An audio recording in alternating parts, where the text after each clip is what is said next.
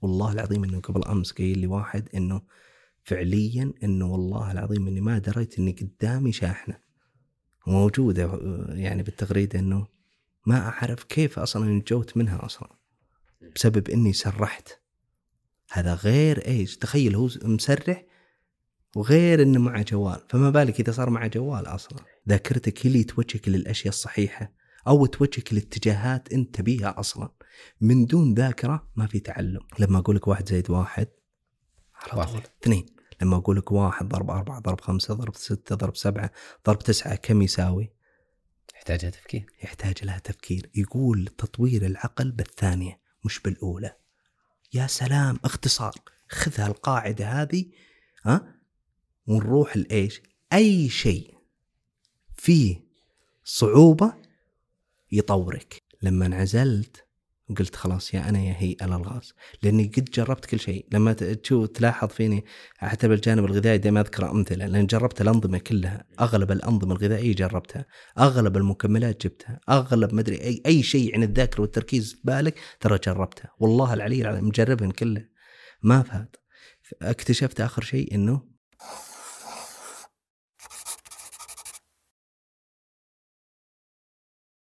بسم الله. أهلا وسهلا بكم في كاف جديد وضيف فريد. وكل عام وأنتم بخير وتقبل الله منا ومنكم صالح الأعمال وعودا حميدا لنا ولكم. ضيف اليوم الأستاذ تركي البدر صاحب معاناة التشتت وضعف الذاكرة والتركيز. له تطبيقات عملية وعلمية في التدريب على هذه المهارة وهو نذر نفسه لأن يدرب الناس ويطور هذه المهارة عند كثير من الناس. وموضوعنا يدور حول كيف أستطيع أني أتغلب على ضعف الذاكرة والتركيز. من حيث التعامل مع المبادئ الأساسية في الجوانب الصحية، الجوانب النفسية، الجوانب الدينية الإيمانية، جوانب تدريب وتطوير العقل، الألغاز وكيف تؤثر في آه، تطوير الذاكرة والتركيز، علاقة بعض الأشياء مثل الغذاء والتدريبات وجانب النوم وغيرها من من التدريبات اللي موجودة التي تعين على تطوير التركيز والذاكرة.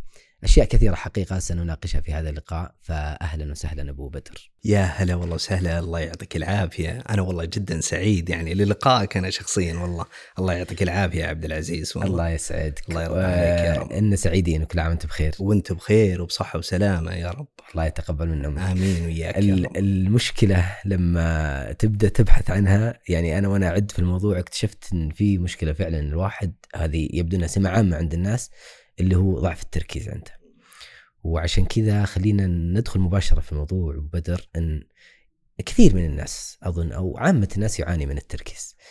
فيسأل مباشرة طيب أنا كيف أعالج التركيز؟ وينهج بعض المناهج الخاطئة في أنه يروح يبحث عن كتاب يبحث بطرق مختلفة.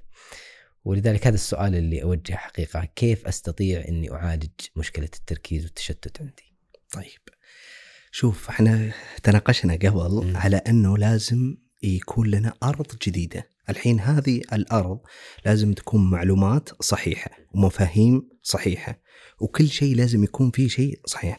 أنا الحين متحمس جدا لهالبناية هذه. أبنيها صح وبي المعلومات تكون دقيقة فيها صراحة لأنه اللي بت الوسط يعني التواصل الاجتماعي الغالب منه الآن إشاعات كثيرة جدا.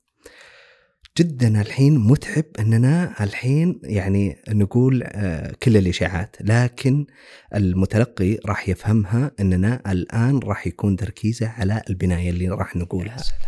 يا سلام. نبي أرض جديدة صحية بناية قويمة دقيقة صلبة وصلدة أيضا آه، بحيث انه تكون آه، هذا منطلقه ومنطلق متضمن فيه يعني مسيرة تدريب للذاكرة والتركيز وحتى التشتت. يا سلام. طيب إحنا الآن نفترض أن الأرض موجودة. ممتاز. ماذا نحتاج أول شيء في ممتاز. هذا الموضوع في هذه المهارة؟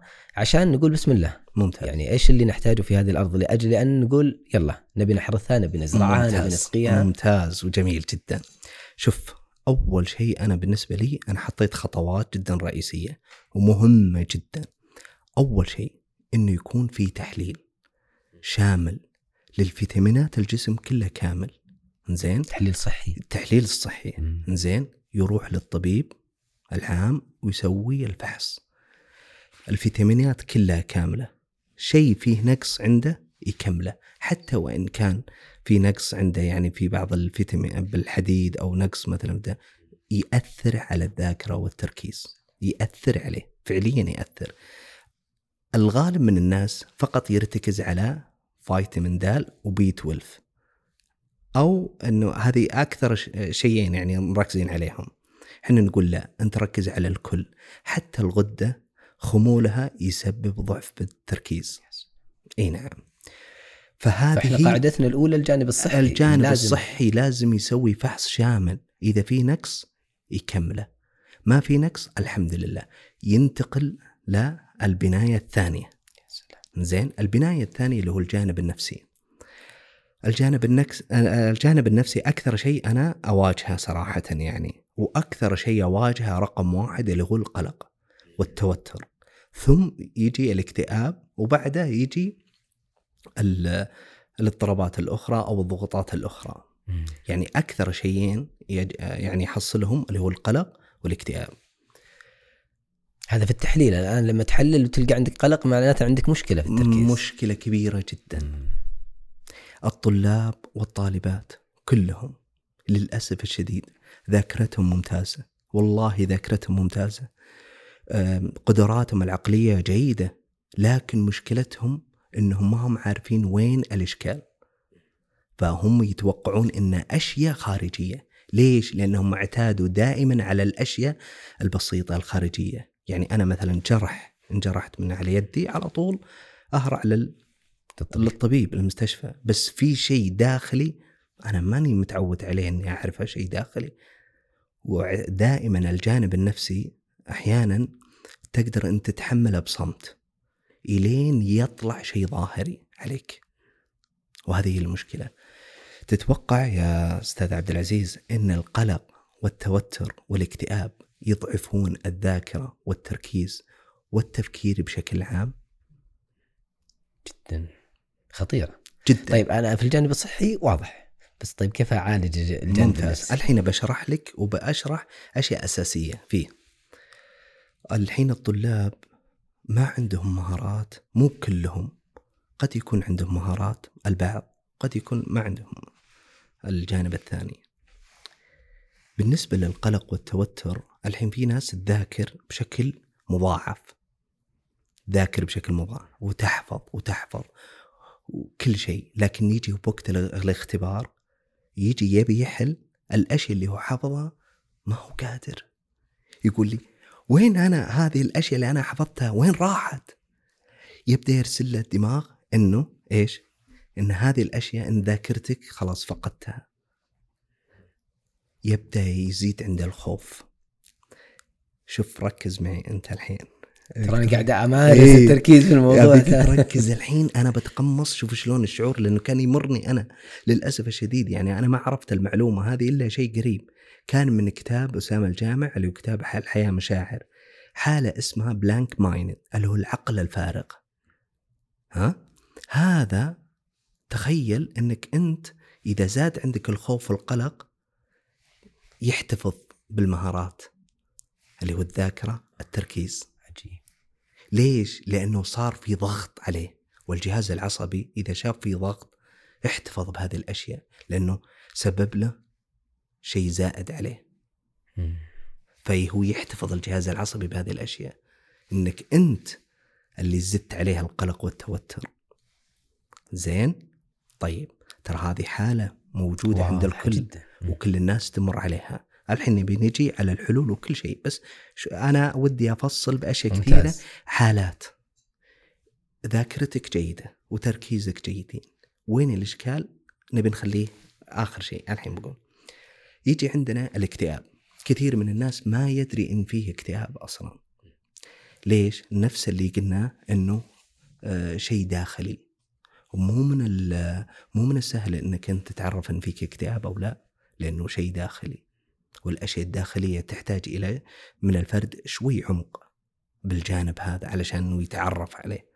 يعني ما باشياء خارجية مثلا اصيبت عينك ولا صار في قشور على الجلد أو صار في هذه الأشياء تلاحظ أنت الحين ها؟ تقول والله صار علي جرح من هنا أنا لازم أسوي كذا أو آه، يعني عظامي بدت ركبتي يصير في خشونة والله ملاحظ في طقطقه تروح.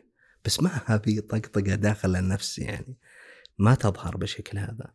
هل تعلم أخوي عبد العزيز إنه الاكتئاب يضعف التفكير كله كامل ومهاراته الذهنية؟ عندنا الاستيعاب عندنا الفهم عندنا الأشياء الثانية الأعمق الاستدلال الاستنتاج الاستنباط هذه الأشياء. حتى ما ودنا نتعمق بهذه الأشياء يعني حتى التفكير. التفكير الناقد التفكير الإبداعي التفكير المجرد. كل هذه التفاكير يضعفها بشكل كبير جدا يخليه بحالة إحنا نقولها فاهي. آه. ما تسمع اللي يقول والله فاهي هذا. الناس تتكلم هو يجي جالس يعني مجلس يعني عند أهله وهذا يسولفون وهو مسرح رايح يبني مشاريع فوق. تجي تبي تسأله عن أبسط معلومة تجده ما عنده أي معلومة عنها. هذا واحد ما يستوعب ما يفهم حتى لو قرأ عشر كتب. في ناس كثير جدا داخلين بالمجال هذا إنه يقرأ لكن ما استفاد عليه أي شيء حتى لغويا حتى ردود الفعل. لو يقرأ مثلا كتب تطوير الذات أو كتب ايا كان ما يتم استخدامها في أرض الواقع. والسبب؟ والسبب ضعف التفكير. الضعف. هذا ما هو عارف حتى أيضا الاكتئاب يسبب شلل. شلل بإيش؟ أنا أسميها ما ودي أنا أغير المصطلحات لأني أنا أحاول قدر المستطاع أني أكون دقيق بهذه الأشياء. تسبب شلل بالحركة النفسية. ما أنت عارف من وين تبدأ. حتى وين بديت تحس إنك أنت متعلق. تحس إنك داخل فارغ حتى لو قريت كل شيء. ودائما إذا جيت تقرأ أو جيت أنت تسوي أي شيء تحس إنك ناقص في كل شيء. الاكتئاب عجيب وغريب يعني على الطلاب والغالب من الشباب والبنات كلهم. الغالب منهم صراحة اللي يجون عندي بالنسبة للي يعانون من هذه الأشياء لابد أنهم يمرون على هذه الأشياء. يعني يمكن واحد من نتائجه يمكن الإحباط شعوره بالإحباط شوف أبى أقول لك شيء. يعني مثلا إحنا الحين مثلا الشعور بالإحباط طبيعي أنا أشوف أنه طبيعي جدا. بس آه اللي ما هو طبيعي الإحباط بالمدة. الحين بالجانب النفسي يعتمدون إيش؟ المدة، الشدة. متى يعني مثلا أنا جاني إحباط والله اليوم ما فزنا اليوم ما فزنا والله. ها؟ صح؟ ما فزنا اليوم. بضحك مستحيل بضحك لا يجيني إحباط. بس يجيني إحباط يوم يومين ثلاثين بعدين تتغير مزاجي ونفسيتي. زين؟ هذا طبيعي جدا طبيعي. بس اللي يكون محبط محبط يعني الفترة طويلة جدا.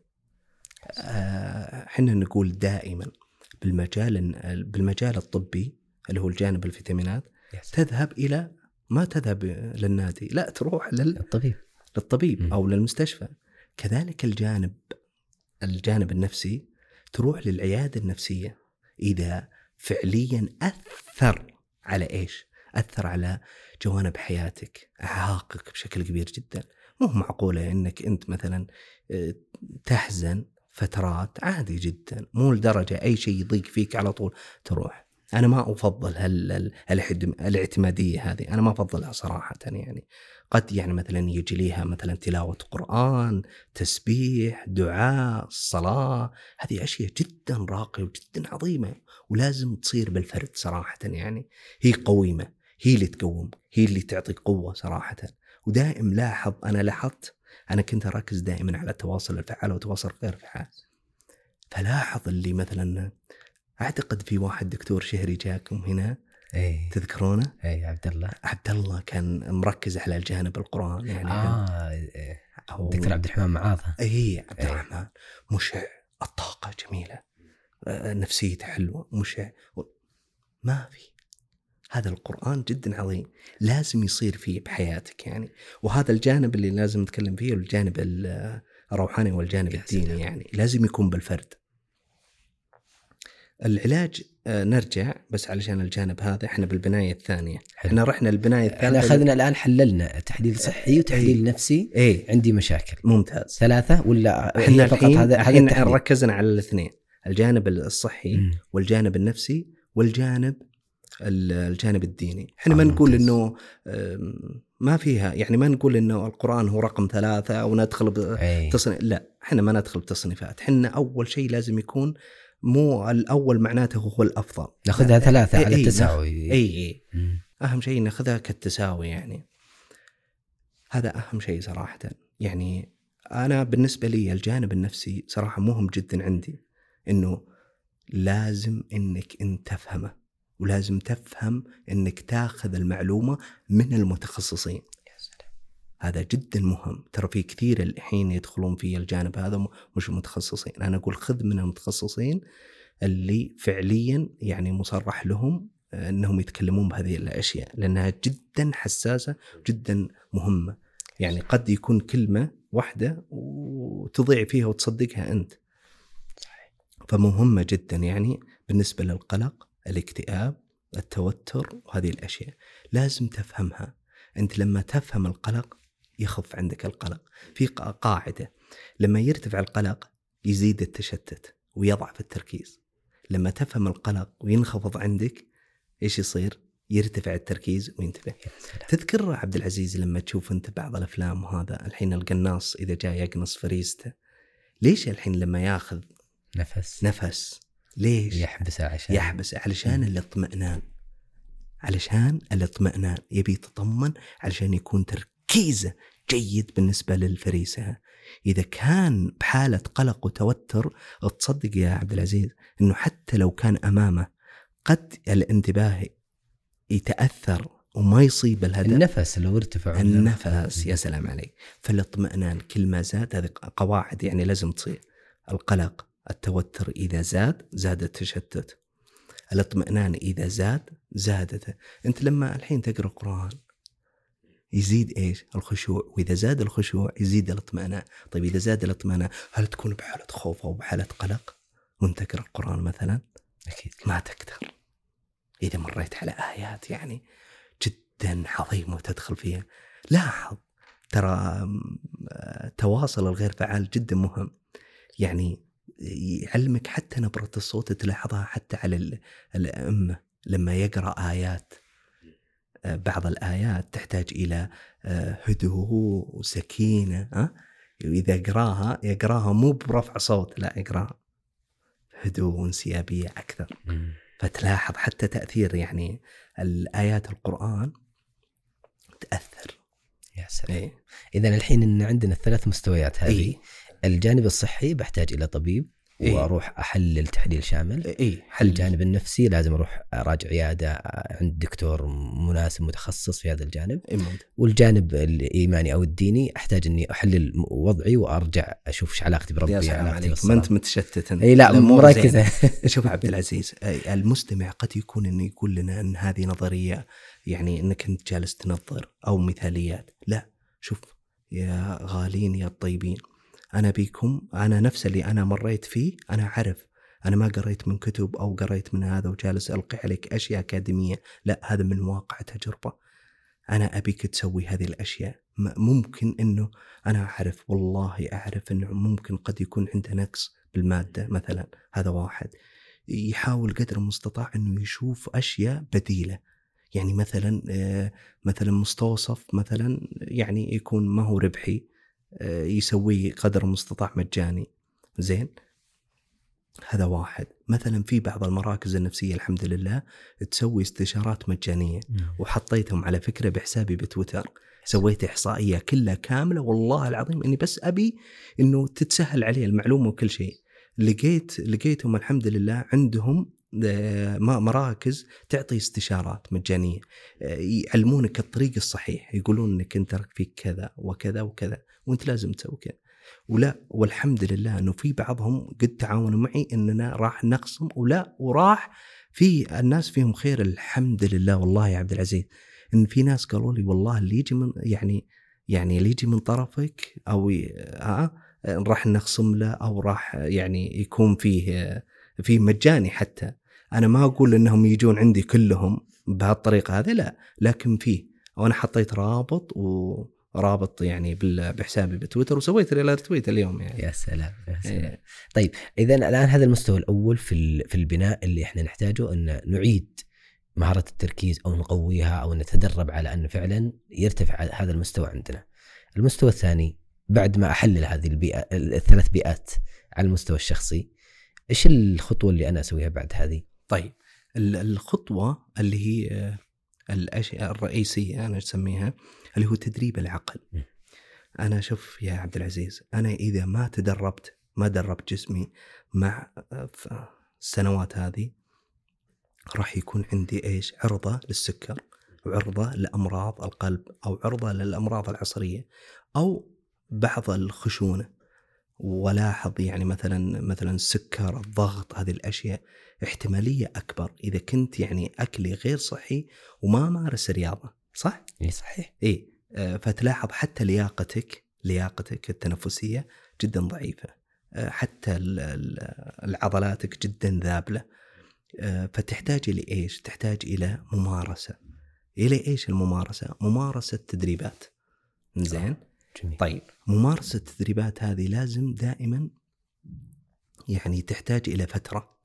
فترات يعني على الأقل تكون ست شهور. يعني أنا دائما ما أقول أنا مو من المدارس السريعة اللي يقول لك والله مثلا بشهر أو لا أنت بيها أسلوب حياة أنت بيها أنت بيها تمشي معك سنوات طويلة فلذلك لازم تحط أهداف بعيدة المدى. إي ما تكون منحصر على أنك لازم كل شيء بسرعة. دائما الأشياء السريعة تروح بسرعة والأشياء اللي هدفها مداها طويل أنا من الناس الحين اللي بديت أفكر أنا أبي إذا كبرت ما يصير والله عندي خشونة. أو ما يصير والله ظهري محدوب أو لا أمارس هذه الأشياء بعدين ما أكون والله هدفي بسيط.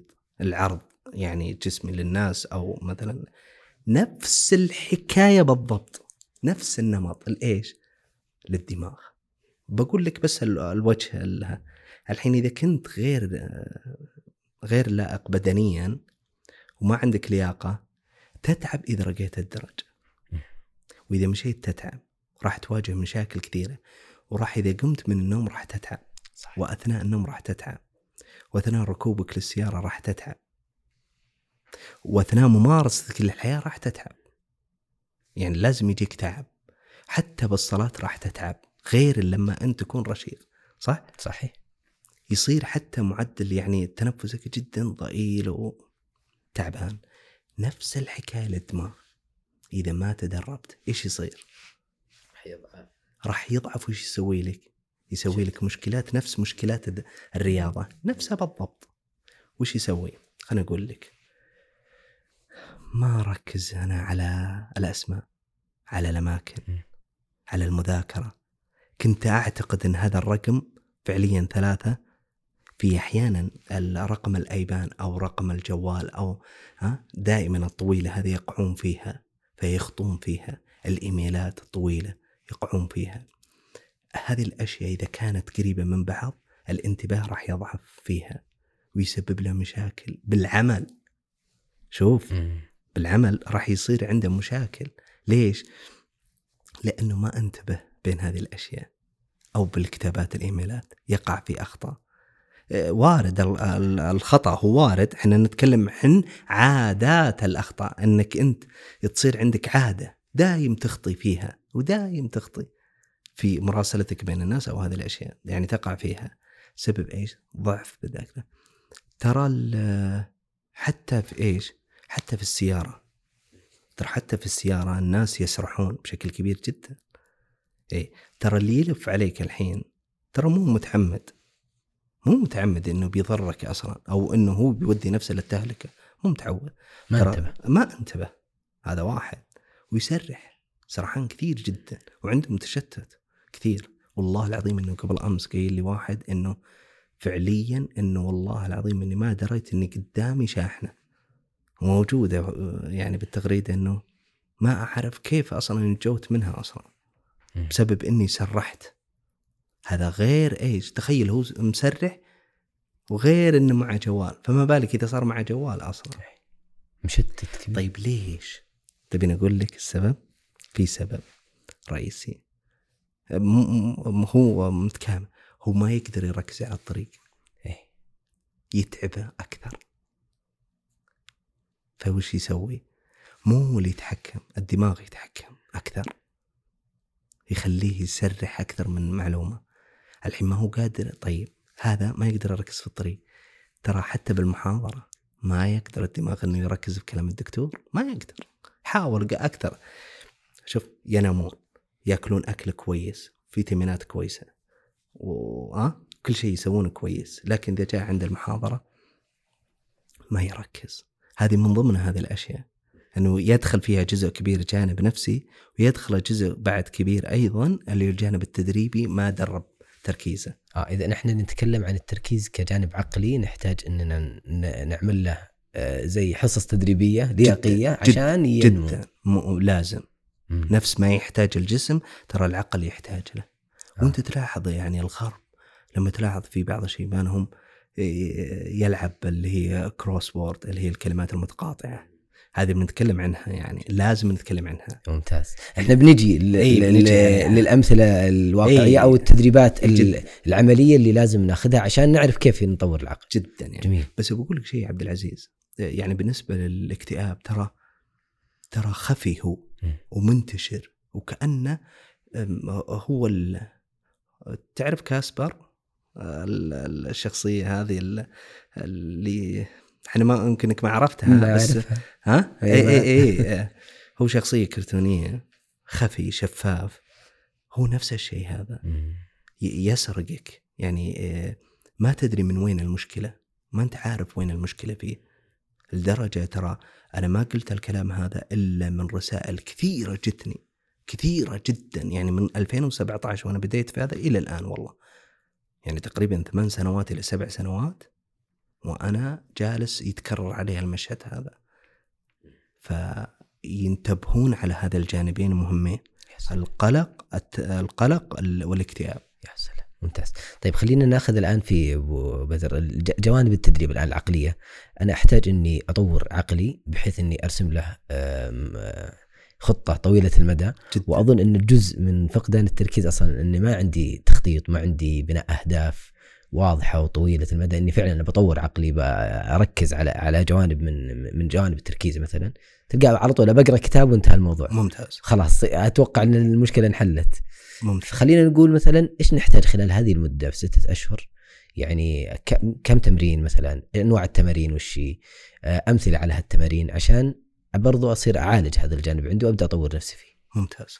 بس آه، إحنا لازم إحنا الحين بالبناية الرابعة إيه. إحنا الحين بالبنايه الرابعه اللي هو البناء العقلي. يا سلام. الأشياء الأولى اللي ذكرناها الشيء الصحي الجانب النفسي الجانب الديني وبعدين العقلي. العقلي. زين هذا الجانب العقلي.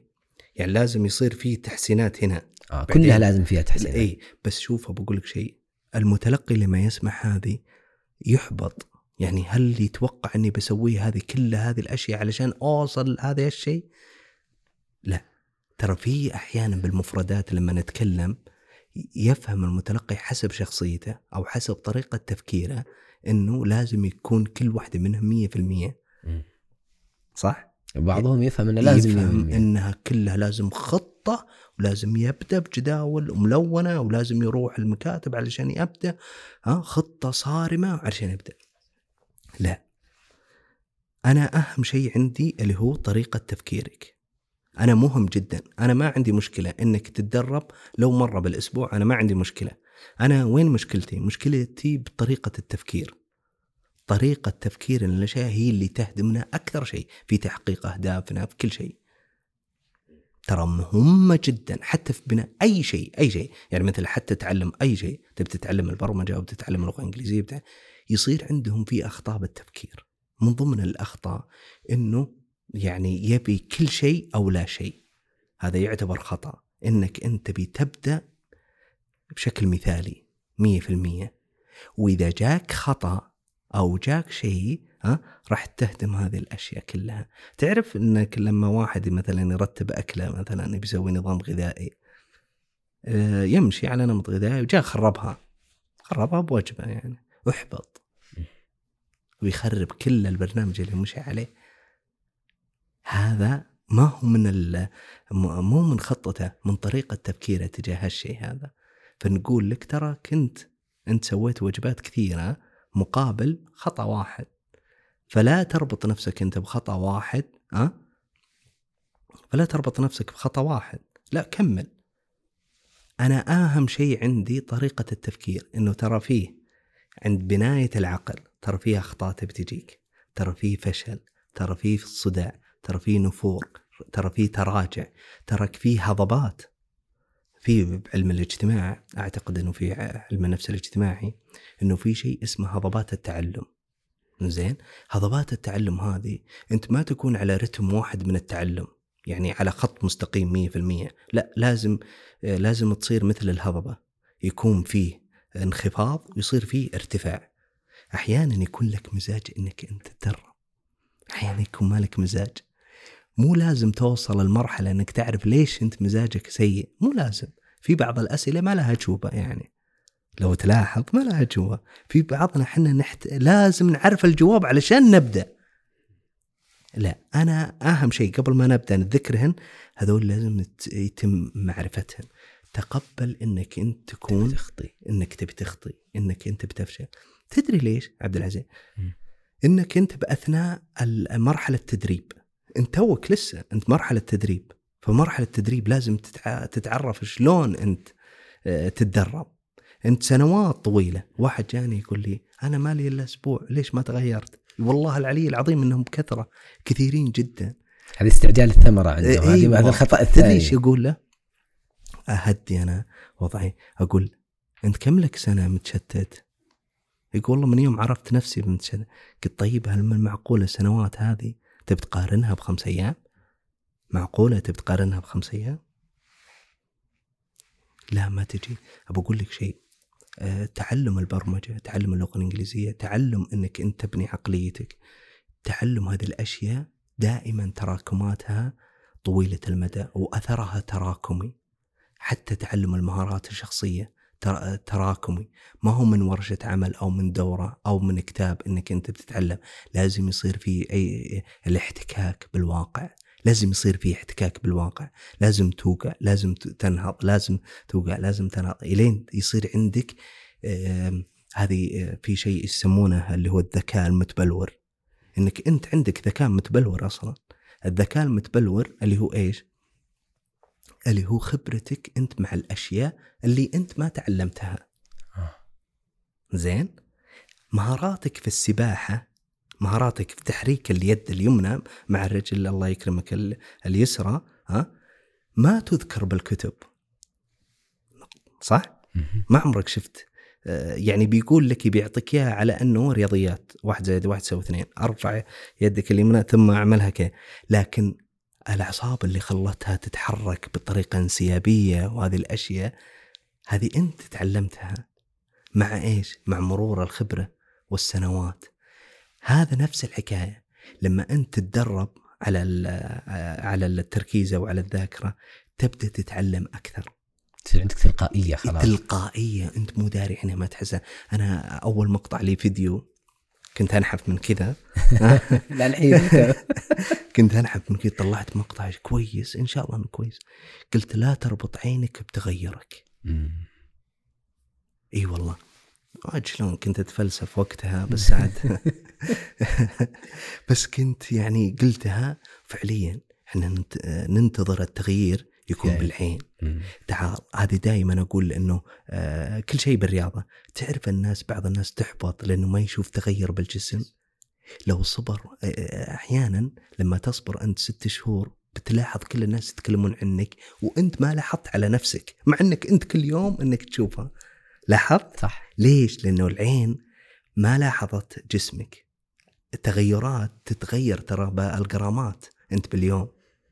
وبالاسابيع تتغير بالكيلوات. يعني يعني بالأسبوع إذا افترضنا إنك أنت يعني ماشي على نمط غذائي وتنقص يعني كل أسبوع مقدار معين من السعرات الحرارية. لما تنقص أنت ما تشوفها. تشوفها متى؟ هي هذا المقطع كان يتكلم عن كذا. إنك أنت تلاحظها تجيك كتلة كبيرة من التغيرات. إذا جاء بعد ثلاثة شهور أربع شهور لاحظتها كتلة كبيرة. اعكس هذا على واقع التدريب العقلي. إذا جيت تبي تتدرب للذاكرة والتركيز أنا تدربت ما شفت شيء. والله ما شفت شيء. أنا بالنسبة لي ما شفت شيء. كنت أتخبط. يعني مرة كذا ومرة كذا أتدرب على الألغاز. ما شفت أي شيء. بالبداية. وحبطت. وأسحب لمدة أسبوع. بعدين أرجع لها. وتم سؤالي مرة قال إيش الإصرار اللي أصر عليك على يعني هالشيء هذا؟ قلت على إنه ما في إلا هي ما في إلا هو يعني لا الحل. وفعلا كان في إصرار. آه. يعني الإصرار علامة أساسية في النجاح لازم تصير. لازم تطرق الباب أكثر من مرة. هذه سمة الناجحين دائم يصير عنيد. لازم يصير عنيد. لازم يصير عنيد لازم يصير عنيد. ولازم يصير إيش؟ آه، عنده الإصرار إنه يصر. تصدق يا عبد العزيز إني أنا اختصرت هذه الأشياء وعطيتهم التدريبات اللي كنت أنا العصارة حقت عشر سنوات أعطيتهم قدام قاعدوا يتغيرون أكثر مني وأحسن مني. ليش؟ لأني أنا دخلت في وقت ما كان فيه هذه الأشياء. وما كان فيه أيضا حتى آه، يسهل عليهم. أنا جمعت لهم هذه الأشياء قلت سموا خذت المعركة بكل الأدوات. أيوه أي والله. وعطيتهم قلت لي اسموا هذه هي. وتغيروا ناس على شهر شهرين ثلاث شهور. أنا اللي بأوصل له ترى في مقارنة الحين التغير إنك ترى كنت تتغير.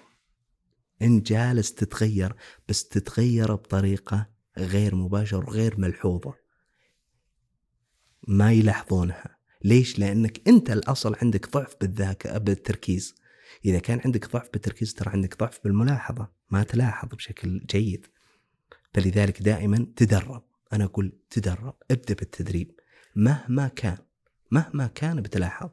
أنت على سبيل المثال حتى القرآن الكريم الحين لما تلاحظ أنت الحين الأطفال لما ما تلاحظ عليه إلا لازم يتدرب يدخل في التدريب. إذا جلس سنة سنتين ثلاث سنين ها؟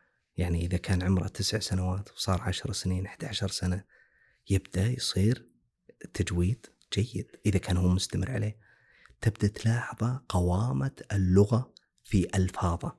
متى تطلع؟ تطلع من أول مرة؟ لا ما تطلع من أول مرة. تطلع من الت... آه، الت... الأثر التراكمي عليه. يا سلام. لازم يصير في أثر تراكمي عليه. ويصير في انسيابية معه. ويتأثر إذا هو تعمق فيه. يتعمق وراح ينعكس على إيش؟ ينعكس على ملكة ال ملكة ال القدرة ال- اللغوية حتى. يسهل عليه يسهل عليه الألفاظ يسهل عليه الاستيعاب. إذا هو بدأ يفهم التفاسير إذا بدأ يفهم تفسير القرآن هو في توسع. أنا أتكلم عن هذا أقول لهم تطمنوا شوي شوي حبة حبة إلين تطلع. ترى عادي جدا بالبناء العقلي إنك توقف.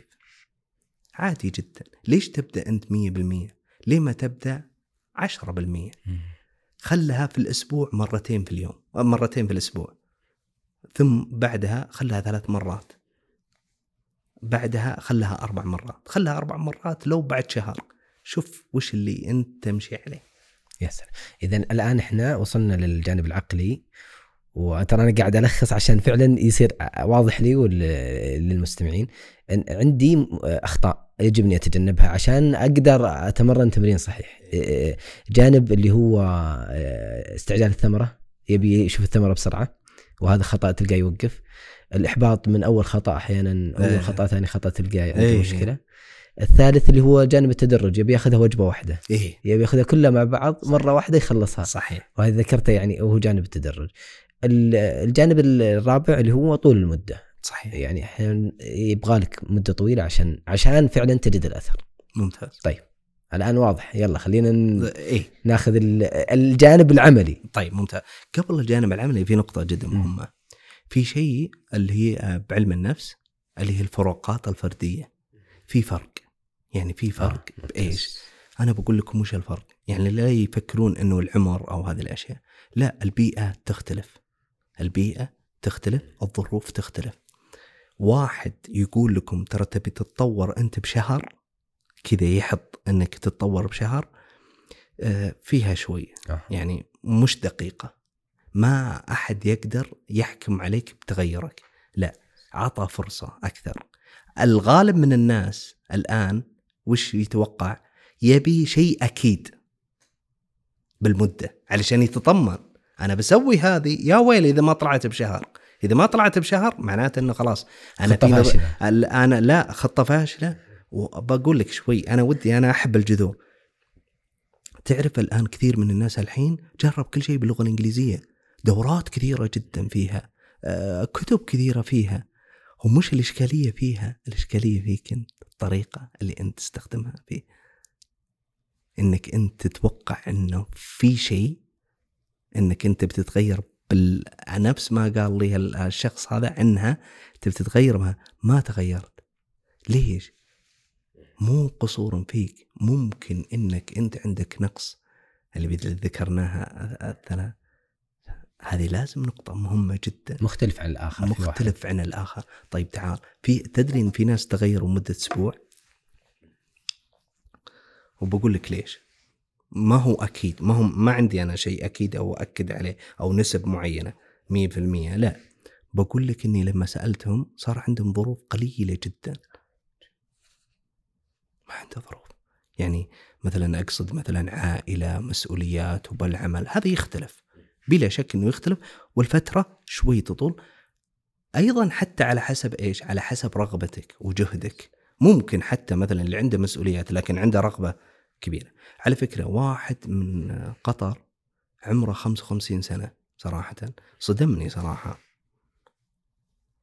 قاعد يتدرب معاي تقريبا يمكن قبل خمسة شهور أو ست شهور كذا. قاعد يرسل لي النتائج عن طريق الإكسل. الرجال محترف جدا. استغربت أنا م- يعني ليش رجال فاهم؟ يعني فاهم كويس وجالس يتدرب بشكل قوي جدا. وجيت وتناقشت معه يعني على المسألة هذه. قال أنا في منصب يحتاج إني لازم أطور هذه. فعرفت الدافع اللي عنده. عنده حافز عنده حافز كبير جدا إنه لازم يتحملها فإذا دخلت أنت مع الناس تفهم إيش الشيء اللي راح يوصلهم بشكل جيد. يعني لازم لازم يكون في فهم. أنا أقدر الحين بذكر أنا بذكر أنا تدريبات زين؟ وأقول لهم. بس بعد الح- الحلقة وبعد التطبيق يصير في أخطاء. هذه الأخطاء إنك أنت لازم ت... يعني لازم يكون فيه رغبة لازم يكون في تدريب ولو التدريب شوي أنا أميل للقساوة. يعني لازم يكون في كثافة بالتدريب عشان تطلع أصلي وقوي وجيد. إيه يعني واحد يتدرب على 50 كيلو بشكل يومي ما هو نفسه اللي يتدرب على مثلا 5 كيلو. لا أنا ما أبي انك تهرول 50 كيلو. أنا أبي أبدأ فيك بطريقة ثلاثية اللي هي ابدأ بالبساطة ابدأ بالتدرج ابدأ بالاستمرارية. ابدأ بالأشياء السهلة. أنا تعبت أنا مليت أنا صدعت ها؟ أوقف أروح من بكرة أبدأ. أنا تعبت جاني صداع أوقف وأروح بكرة. بس امشي عليها. هذه تنطبق حتى على الرياضة. انت تعبت تعبت مرة يعني وصلت مرحلة تعب مرة وأنت كمبتدئ وقف لا تضغط على نفسك. الغالب من الناس يعرف إنه إذا ضغط على نفسه انها نتيجة أقوى هي نتيجة ما هي أقوى. انت لما تضغط على نفسك كمبتدئ احتمالية إنك انت ترجع مرة ثانية جدا سيئة. ليش؟ لأنك لاحظت على إنك جاك وجع بإصابة أو شيء هذا ركبتك. ترى نفس الحكاية على أي شيء أنت تبي تكتسبه. آه، نجي على التدريبات الحين. الحين نبي ندخل بالتدريبات. التدريبات كثيرة جدا. زين؟ ومو الكل لها التدريبات هذه. بمعنى إنه في ناس أنا أعطيتهم أشياء كثيرة جدا. فيها الكتب. هذا قراءة الآن جزء من التدريب. أه، بقول لك الحين. في كتب في مواقع وفي تطبيقات في كل هذه الأشياء. ترى في نقطة جدا مهمة كثيرة اللي هي اعتقاد من ضمن الأخطاء إنك أنت تبي تطور تركيزك أو ذاكرتك انت تقرا طيب هو الآن ذاكرته وتركيزه ضعيفين شلون يبي يقرا هو يتشتت على طول. الحين مثل كتاب مثلا آه، مثلا أي أي كتاب يعني مثلا آه، قوة التركيز مثلا. مثلا قوة تبي تقرأ أنت عشان تقوي تركيزك خطأ. لازم ما تعرف تقرأ أنت. ما تعرف تقرأ. مو ما تعرف تقرأ. أنت عندك ضعف بالتركيز. شلون تبي تقرأ؟ من له موجه الكتب أصلا. موجه للي عندهم تركيز جيد. يعني يقرأ يقدر يقرأ 10 دقائق 15 دقيقة يوقف الطبيعي. لكن هذا مو قادر ير- يركز حتى على سطر واحد. فيرجع للبنات الأولى اللي ذكرناها. أساسية هذه. لازم يتم معالجتها. علشان إنه فقط إنه يقرأ بشكل جيد. ممتاز؟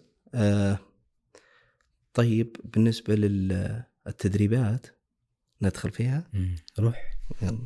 أنا عندي اشياء في راسي بس أنا أنا مركز الحين. لأن اي التدريبات اي هي- ما يخالف أنا كثير اللي عندي اي. لأن التدريبات أنا أقول إذا خذينا التدريبات ممكن نأخذ بعض ممتاز، الأشياء ممتاز. اللي نركز عليها. ممتاز. بس التدريبات لأن أظن انها حتى يعني عندك في البرنامج انها هي شيء أساسي في ال- في البناء العقلي للتركيز. اي بقول لك وش؟ أبي اخلي الالغاز مو الحين. في. تدريبات تجعلك تركز أكثر. آه. زين.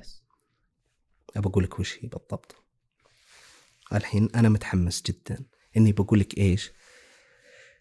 عندنا كتاب اللي هو الكتاب ركز لدانيال جولمان. زين؟ هذا كتاب ركز. طبعا مو أي واحد يقدر يقرأه. مو علشان إني أنا فاهم وإني بقرأ وانك لكم وإنتم. لا لا لا لا لا, لا. هذا الكتاب مو للناس المبتدئة. هو شوي متقدم بين المتقدم والمتوسط. طيب ليش أنا قلت هالكلام هذا؟ لأني ما ودي إنك أنت تاخذه وأنت ضعف بالذاكرة والتركيز تروح تقراه لا. طيب كتاب ركز. هذا من أفضل الكتب صراحة كتطوير أو ت- تطوير آه، الشخص اللي مهتم بهذه الأشياء. ليش؟ أنا الحين أقول لك بالضبط.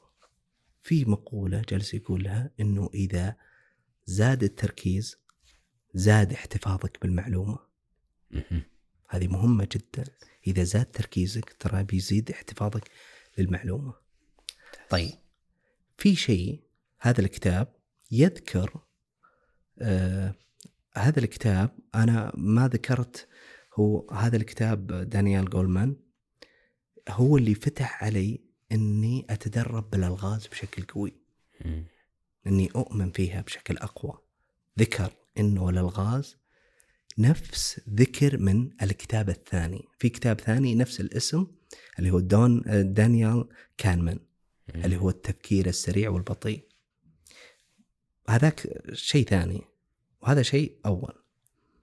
الكتاب هذا اللي هو التفكير السريع والبطيء باختصار شديد باختصار شديد. يقول في نظامين للتفكير سريع وبطيء. التفكير السريع اسمك بيتك عملك وين مكان عملك. ما يحتاج تفكير. وش اسمك؟ ما يحتاج تفكير. الأشياء اللي تحتاج تفكير هي الأشياء اللي تطورنا. هذه باختصار. مم. أنا الحين أشرح عشان أتطمن وأنا مرتاح وأنا مقدم المعلومة. شفت التفكير السريع والبطيء دانيال؟ يقول يعني مثلا أنا لما أسألك يعني مثلا عن اسمك لكن لما أقول لك يعني مثلا أو هو مثلا كمثال عنده في الكتاب يقول لما أقول لك واحد زائد واحد على. طول اثنين. لما أقول لك واحد ضرب أربعة ضرب خمسة ضرب ستة ضرب سبعة ضرب تسعة كم يساوي؟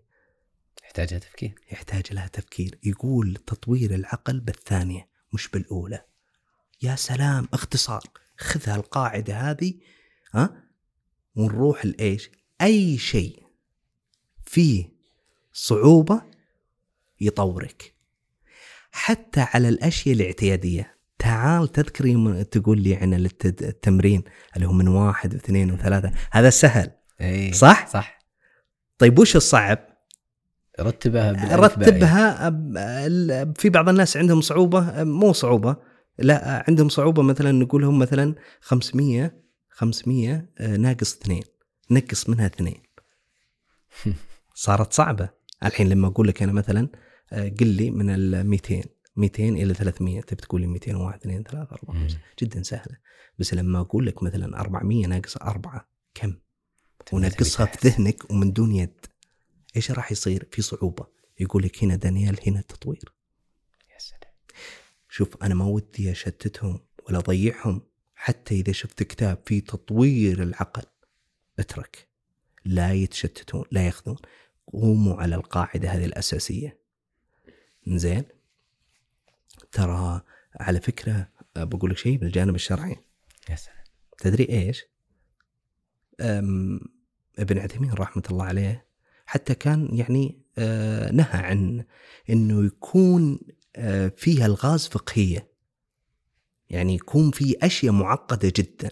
يقول ليش؟ بسبب إنها ما هي موجودة.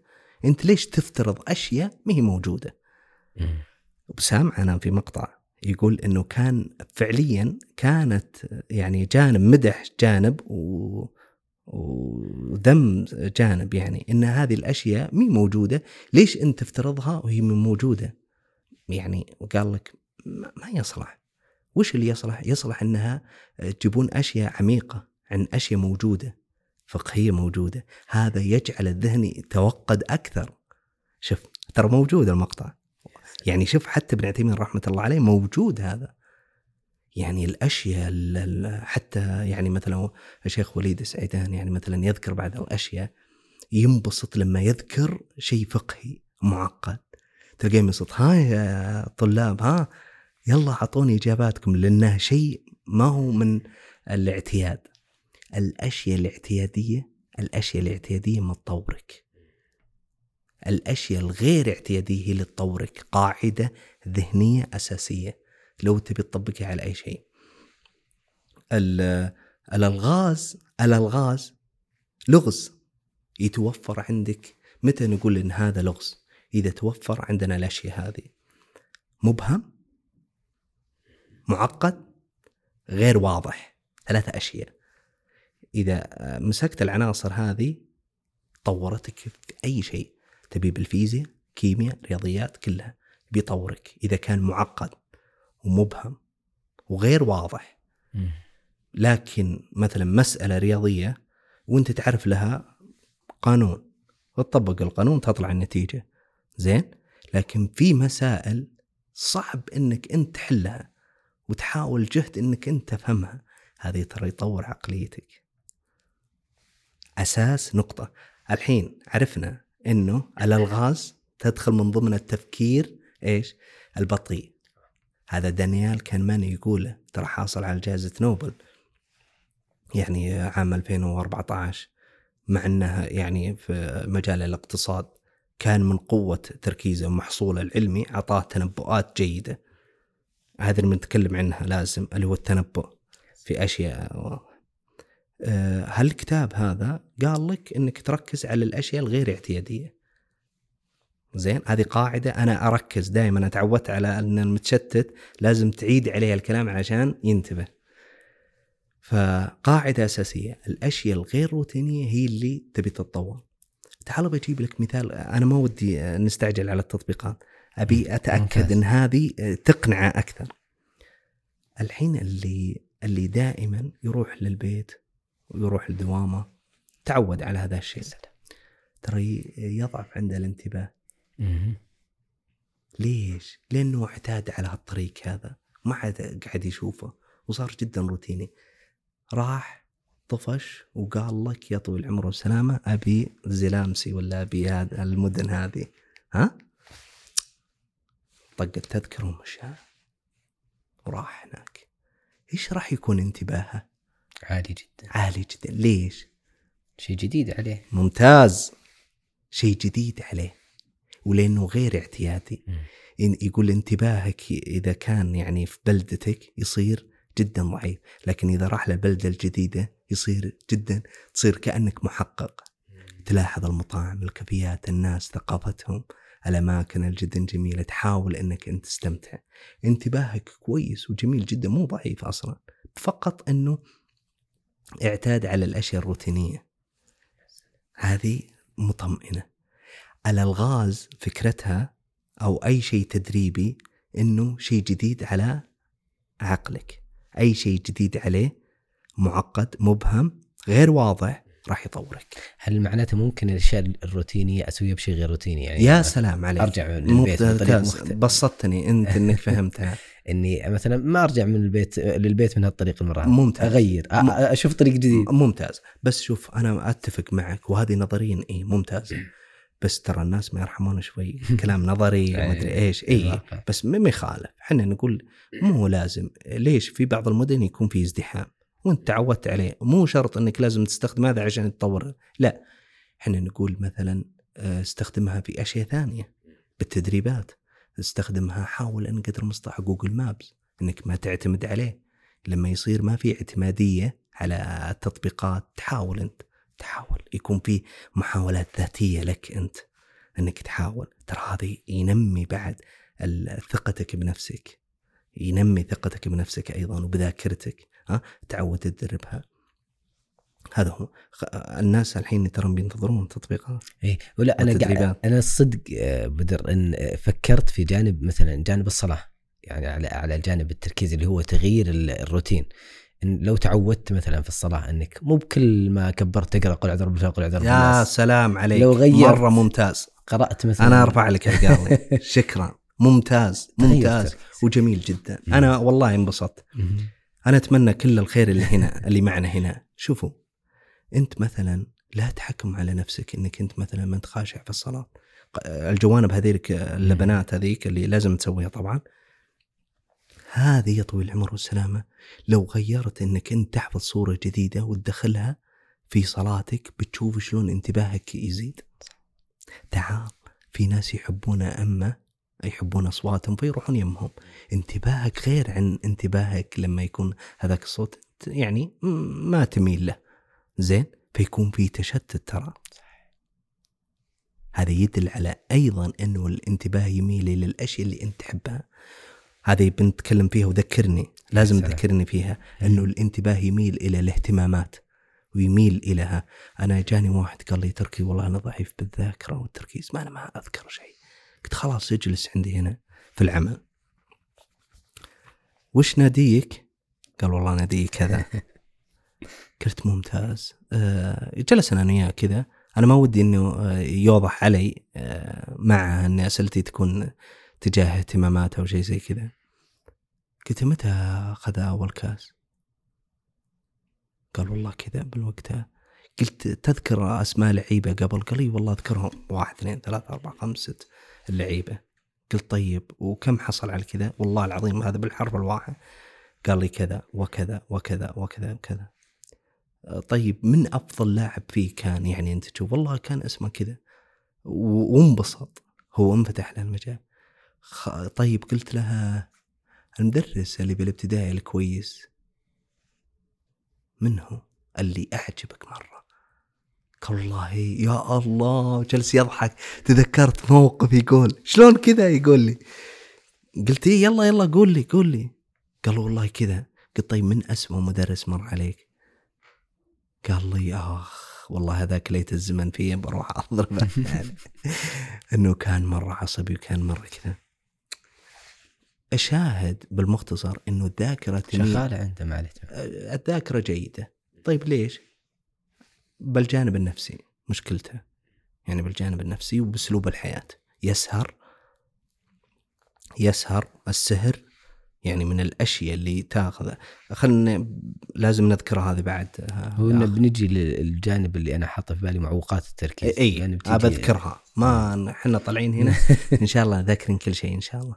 بس أنا بعطي هذه المواقع علشان يتطمنون الناس إن الذاكره جدا عندهم جيدة والتركيز جيد. ممتاز. بس طريقة تفكيرنا تجاهها هو اللي يحتاج إلى تصحيح. إيه.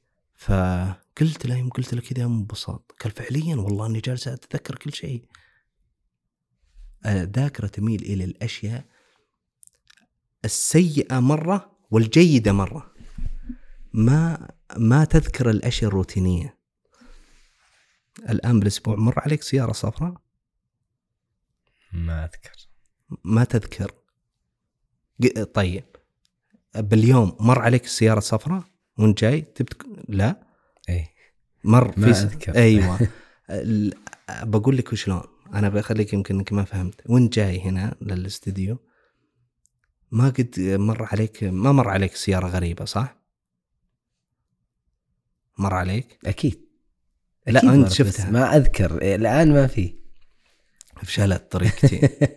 أبي آه، إي بقول لك وش الطريقة؟ إنه الذاكرة دائما تحتفظ بالأشياء الغريبة. مم.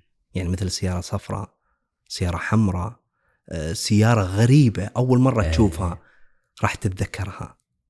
آه، لما أجي أنا أسألك يقول كم سيارة شفتها اليوم كامري مثلا. لا قل لي لوحة. ال- الحين قاعد أتذكر لوحة مختلفة لوحة أ- مميزة. أيوه اللوحات المميزة. مم. أو الأشياء الغير روتينية أو الأشياء المميزة راح تذكرها. ودائما يذكر الأشياء الغريبة الغير منطقية. تبي تشوف لك سيارة غريبة جدا. أول مرة تشوفها. تبي تتكلم الناس عنها. والله يا شفت سيارة ذيك المرة. طب وين الأشياء السيارات هذلين اللي أنت شفتها؟ معقولة أنت أنت يعني معقولة إنك أنت ما شفتها؟ لا شفتها بس إنها اعتادت عليك ضعف الانتباه فيها شافها جدا عادي الانتباه يشوف الأشياء المميزة الغريبة الغير منطقية. هذه هي. يا سلام. حن الحين الحين بنيناها. الحين جميل. نبدأ الإيش؟ التطبيقات. من ضمن الأشياء اللي هي إنك تنقص. هذا بدون الغاز. يا سلام. بدون لغز. وش تسوي؟ أبعطيكم أشياء رئيسية. أي شيء اعتدت عليه اقلبه غير اعتيادي. فقط. مثل؟ بقول لك الأشياء الروتينية حتى تفريش الأسنان. هذه الجانب إحنا نسميه التيقظ يصير فيه تيقظ ذهني فيها.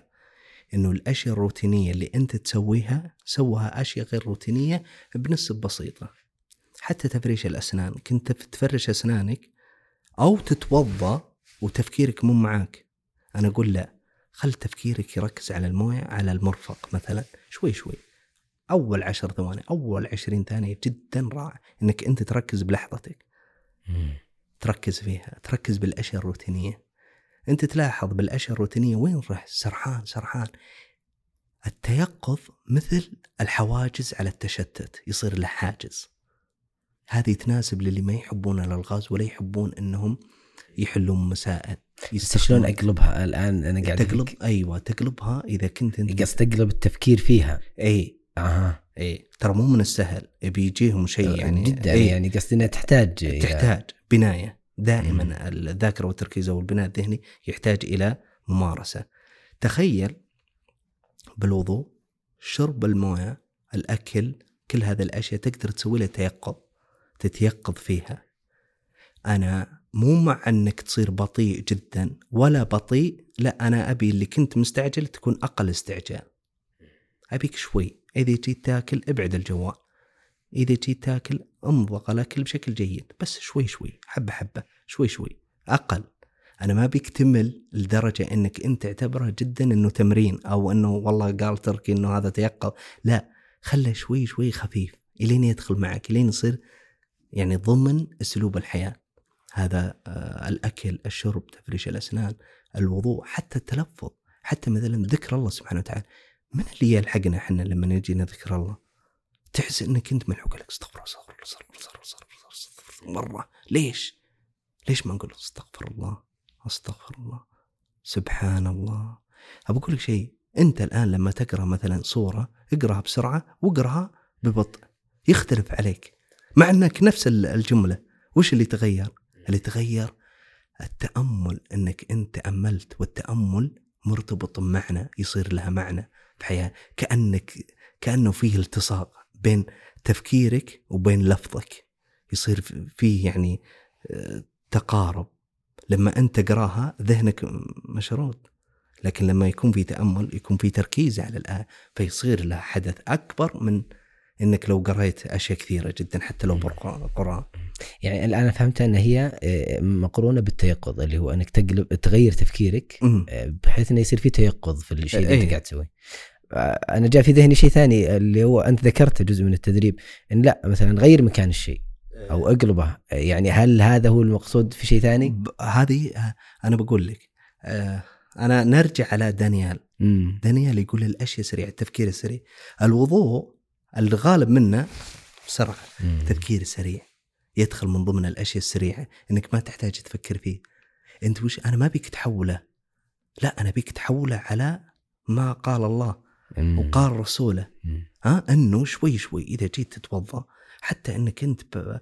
إذا طلعت برا البيت ما تزعج حتى إذا كنت بمسجد يعني على الطرق ما تزعج الآخرين يعني. إذا كانوا يتوضون معك لا تكون أكثر هدوء لباقة وأدب. صح ولا لا؟ يعني إذا كنت مستعجل بتخرب الدنيا. لا أنا أقول اهدى حتى بالوضوء اهدى جرب الهدوء جرب إنك أنت هدفي ليش؟ ترى يصير من ضمن إيش؟ التفكير الغير التفكير البطيء بطيء. إيه يدخل من ضمنها التفكير البطيء بس إنه هو أقصى شيء. يعني هو أضعف شيء. إيه، اللي هي الروتين الأشياء الروتينية. مع إني أنا أشوف إنها جدا كبيرة. وبتلاحظ تحسن كب- كبير جدا على أسلوب حياتك. هل تعلم يا عبد العزيز إنه بس لو تاكل يعني أنا سويتها وسويتها كثير من الناس تيقظ بالاكل مضغ الأكل بشكل جيد بدون الجوال شوي شوي تكتشف إنك تشبع غير عن عادتك اللي أنت دائما تبي تاكل كمية كبيرة. المضغ الأكل يبي يسد شهيتك وتشبع أكثر ولا ويبعدك عن أمراض كبيرة جدا ويحسنك. فقط تيقظ بالأكل. يا سلام. فما بالك بالأشياء الكثيرة هذيك تدخل من ضمن حياتك اليومية؟ كيف راح يكون الجانب الروحاني عندك اللي هو الدين؟ كيف راح يكون مثلا تلاوتك للقرآن؟ سجدتك. أنت ساجد بس تبي تخلص الصلاة. اهدى يا شيخ. اهدى هدي الوضع. الوتر. صلاة الليل. هذه الأشياء. شوي شوي. أبي أنا شوي شوي. أبي شوي شوي. يكون في يكون في حركة تعبدية آه، عظيمة عميقة.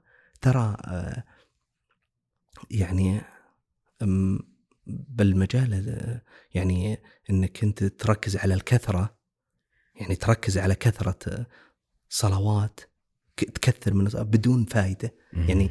ذكرك مشغول بهذه الأشياء. ما حققت يعني مقصد الصلاة. يعني من ضمن مقاصدها إنك أنت تكون يعني آه، تقيم شريعة الله سبحانه وتعالى وتعظمه.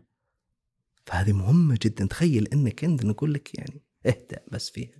هذا جانب آه، ذهني عام بحياتك اليومية.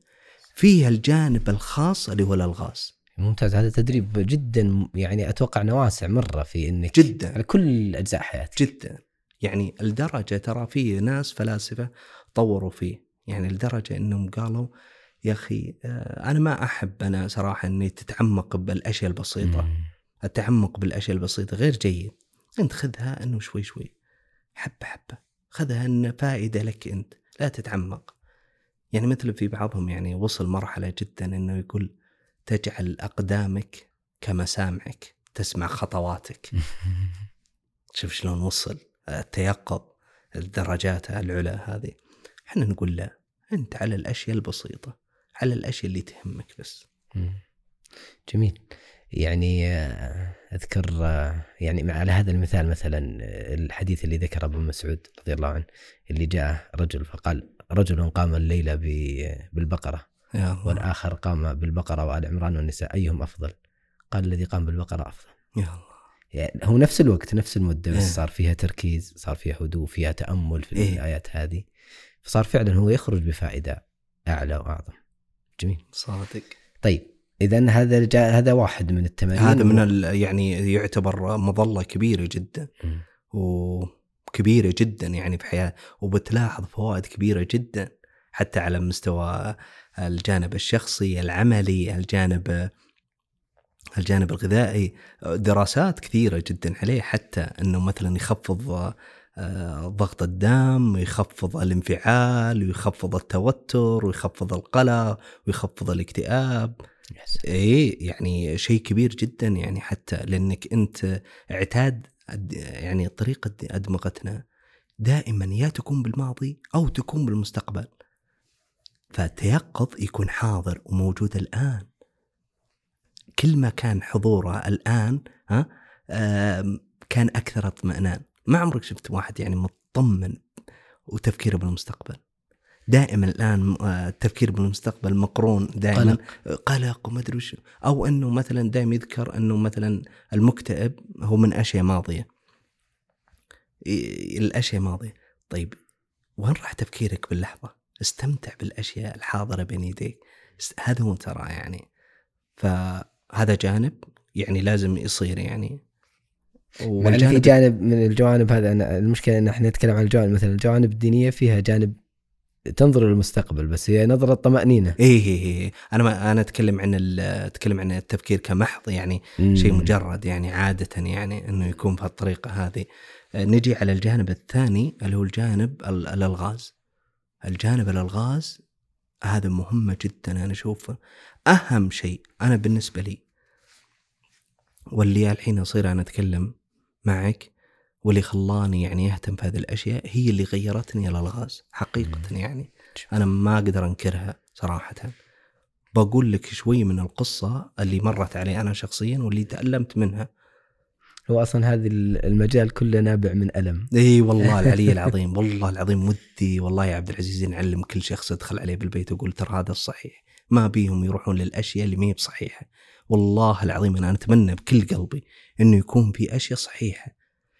ليش أنا ما أقول الأشياء الصحيحه ليش أنا؟ ليش ما أقول الأشياء الصحيحه أنا أقول من هذا المنبر أنه الحمد لله تطمن إنك بإذن الله إنه كلها صحيحة. آه هذا جزء من الواقعية اللي قاعدين نعيشها الآن إن هذه تجربة أنت مريت فيها. جدا صراحة. بقول لك يعني الألغاز الألغاز اللي نستخدمها هي ألغاز من يسمونها التفكير الغير لفظي. بالإنجليزي non verbal reasoning اللي هي التفكير الغير لفظي. التفكير الغير لفظي هذا من دون لغة ولا معطيات ولا ثقافة. يعني يحلها الصيني والأمريكي والسعودي كلهم آه. من دون لغة. ما يحتاج لغة. يقولوا لك كمل هذه السلسلة الأشكال بناء عليها بناء على أشكال أربعة. يعطيك أربع أشكال مثلا أو خمس أشكال يقول بناء على الخمس أشكال هذه استنتج الشكل الصحيح. الأشكال هذه دقيقة وتحتاج إلى تركيز وانتباه. أنا إيش سويت؟ أنا كنت أعاني من ضعف بالذاكرة والتركيز لدرجة كانوا يطلبوني يقولوا لي خبز. ما أذكر إلا صوت الخبز بس. بالطلبات يعني إذا رحت. أقول أنا ناسي شيء في شيء؟ لا لا لا ماني ناسي إلا في وأروح آخذ أجيب خبز وأرجع. طيب وين الطلبات الثانية ما جبتها. كأنه فاقد عقلي أنا ما كنت يعني ما كنت أعرف إلا الأشياء المكررة. يعني ما كنت أعرف إلا الخبز تخيل. شيء ثاني أنت. شيء ثاني لازم أكتبه. ذاك الوقت يعني الجوالات ما كانت يعني متوفرة مرة بزيادة مثل الحين. واجهت مشكلة كبيرة جدا والله. حتى في الاختبارات والامتحانات. يعني أذاكر أذاكر وكأني ما ذاكرت ولا شيء تخيل. وأنا قارئ يعني من زمان وأنا أقرأ كأني ما قرأت ولا شيء. أقرأ أقرأ ما في حتى أمثلة شعبية. ما في حتى مثلا مقولات ما في حتى مثلا أي شيء. ما أقدر أقوله. هذه جت فترة عمريه ولا جت فترة في العمر جت بعد بعد مرحلة آه. الثانوي. اي ضعف عندي بشكل شديد جدا. مرة بزيادة تشتت رهيب. أجي أبي أكمل بشيء واحد ماني قادر. أفكر بألف فكرة. وإذا جيت يعني أبي مثلا ابى أطور نفسي مثلا ماني عارف من وين أبدأ. أجلس لو شهور طويلة كذا أأجل واسوف في هذه الأشياء. وإذا جيت بفكر ما في مخي ولا معلومة. يعني فعليا كبيرة مؤثرة. وأنا عارف اللي جالسين يمرون بهذه التجربة. جدا يعانون ترى. ترى حتى يواجهون أشد الخجل أثناء المناسبات الكبيرة. ترى ما يحضرون الغالب منهم. إذا تبي تعرف ترى فيهم تشتت رهيب أو في شيء جانب يعني ثاني غير التشتت. بس الدافع أحيانا يكون التشتت. ليش؟ ما عارف إن حتى يفتح سالفة. مو قادر حتى يسألونه. يخجل إنهم يسألون عن أشياء شخصية وهو ما نجح فيها أصلا. هذا جدا مؤلم ترى. لو كل واحد لما يقيس عليه على مجالات الاجتماع انه مثلا يكون في شيء دوري كل أسبوع ترى بيلاحظ فيه تراجع. كل واحد على حسب الحين اللي يسمعنا كل واحد على حسب طريقته بالجانب الاجتماعي تلاحظ إنه جالس يقل فيها. بسبب ترى التشتت بشكل كبير جدا. ترى ما كنت أحفظ حتى أرقام الجوالات ولا السجل المدني ولا أي شيء. ما كنت أقدر عندي قدرة حفظ ولا أي شيء. ماني قادر حتى لو اتذكر أفتح الكتاب الحين أذاكر أسكر على طول أنساه. ما أقدر أقول لك ولا أي معلومة. فقط على الأشياء القديمة جدا الابتدائي وهذه الأشياء. حتى لما أجي أقول لك خبر أقول لك خبر ترى غير عن الخبر المذكور. يكون في خبر مبالغ فيه أو في نقص أو حتى في تغيير حتى بالأرقام. ما كان في في ثغرة كبيرة أو فجوة كبيرة جدا. بعدها يعني عزمت على أنه خلاص يعني كثرت المشاكل عبد العزيز ترى إذا كثرت المشاكل عليك ترى تنعزل لما انعزلت قلت خلاص يا أنا يا هي الالغاز لأني قد جربت كل شيء. لما تشوف تلاحظ فيني؟ حتى بالجانب الغذائي دائما أذكر أمثلة لأن جربت الأنظمة كلها. أغلب الأنظمة الغذائية جربتها. أغلب المكملات جبتها. أغلب مدري أي أي شيء عن الذاكرة والتركيز في بالك ترى جربته والله العلي العظيم مجربهن كله ما فات. اكتشفت آخر شيء إنه بالالغاز أو بالأشياء التدريب صح فعليا. مثل الجسد. إذا تبي تغير شكل جسمك ما تغير جسمك بالمكملات الغذائية أو تكمل بالكلام أو بالأشياء لا. أو بالكتب تتغيرها لا ما يتغير يتغير بالتدريب. أنت بتغير جسمك يتغير بالتدريب. أنت بتتغير كلامك يكون بالقراءة. أنت بتغير طريقه حياه بالألغاز. أنا رحت الالغاز اللي هي إيش؟ اللي هو التفكير الغير لفظي. الغير لفظي هذا اللي أنا قلت لك الحين أنت معليش على طاري القصة. يعني هو هذا سؤال في البال قبل الألغاز. إن متى يصير فعلا المستوى خطير؟ أحتاج إني لازم أعالجه. إذا تعطلت حياتك الغالب منها هنا تبادر أفضل. أو إذا شفتها إن على وشك هذا أفضل. حل ترى ترى والوقايه خير من العلاج إحنا أيوه يا سلام عليك. ترى على فكرة ترى لما أقول أنا على وشك ترى في بعض الناس ما تفهم هذا الشيء هذا. يعني لازم تشرح على وشك إيش؟ على على أساس إنه يستوعب. ترى على وشك عنده غير. يعني لين أوصل لمرحلة معينة كذا. هذه على وشك عنده مثلا. بينما أنا أقصد لا قصدي غير. أنا على وشك إني شفت تعطيل يعني بحياتك في مشاكل بادر بالعلاج أفضل. نبغى ناخذ ترتيبات الألغاز. يعني ودي فعليا يعني حتى بجانب عاطفي جانب إيش الألغاز اللي كانت فعلا لها تأثير كبير عليك؟ سواء نوع اللغز مدته كيف أتعاطى معه؟ عشان يصير ممتاز. تجارب الناس ممتاز ممتاز. أنا قلت لك اللي هو اللي هو التفكير الغير لفظي اللي هو non-verbal reasoning شوف هذه قلت لك التفكير الغير لفظي. اي يعني أي لغز فيه أي لغز فيه كويس ممتاز يا سلام. وجميل. يا سلام. زين. آه قلنا من دون معطيات ومن دون لغة ومن دون شيء. أنا قلت لك الإشكالية. الإشكالية أغلب الناس إنه يبي يحل اللغز من أول مرة. نقول لك لا. انسى انسى. ما راح تحله من أول مرة. إذا حليته من أول مرة اللغز يعني إذا حليت ترى مو بلغز. تفكير سريع. إي تفكير سريع. ليش؟ لأنه دخل من ضمن التفكير السريع. ما أحتاج إنك أنت تفكر فيه. الألغاز ثلاث عناصر رئيسية اللي هو المبهم معقد غير واضح. إذا كانت فيها الثلاث عناصر هذه كيف تعرفها أنت إنك تطول في الحل ويعقدك؟ فيه أشياء أنا وصلت معي على أسابيع وأشهر ما شفت الحلول سكرت عليها. ليش؟ ليش هو يطور التركيز أصلا؟ أو يطور ترى يطور التركيز ويطور الذاكرة ويطور حتى التفكير عندك. ترى هذه مخصصة هذا المجال ترى مخصص لأشياء أعمق بشكل كبير. حتى يطور عندك التفكير المكاني. هذا بندخل عليه يعني شوي. شفت هذه؟ ها الحين العقل يعني مجموعة عمليات مو عملية واحدة. يعني أنت تقول آه وين اللغز اللي يطور ذاكرتي؟ هذا هو. لا ما في بلا الغاز. هو بيطور عندك جميع العمليات مم. الذهنية. مم. ومن ضمنها مهاراتها يعني اللي هو الاستنتاج الاستدلال حتى. والأشياء الهندسية ترى في الغاز نوعيتها هندسية. ترى هذا النوع من الالغاز يستخدم حتى للشركات الكبرى النفطية الكبيرة يستخدمون معهم هذه الألغاز.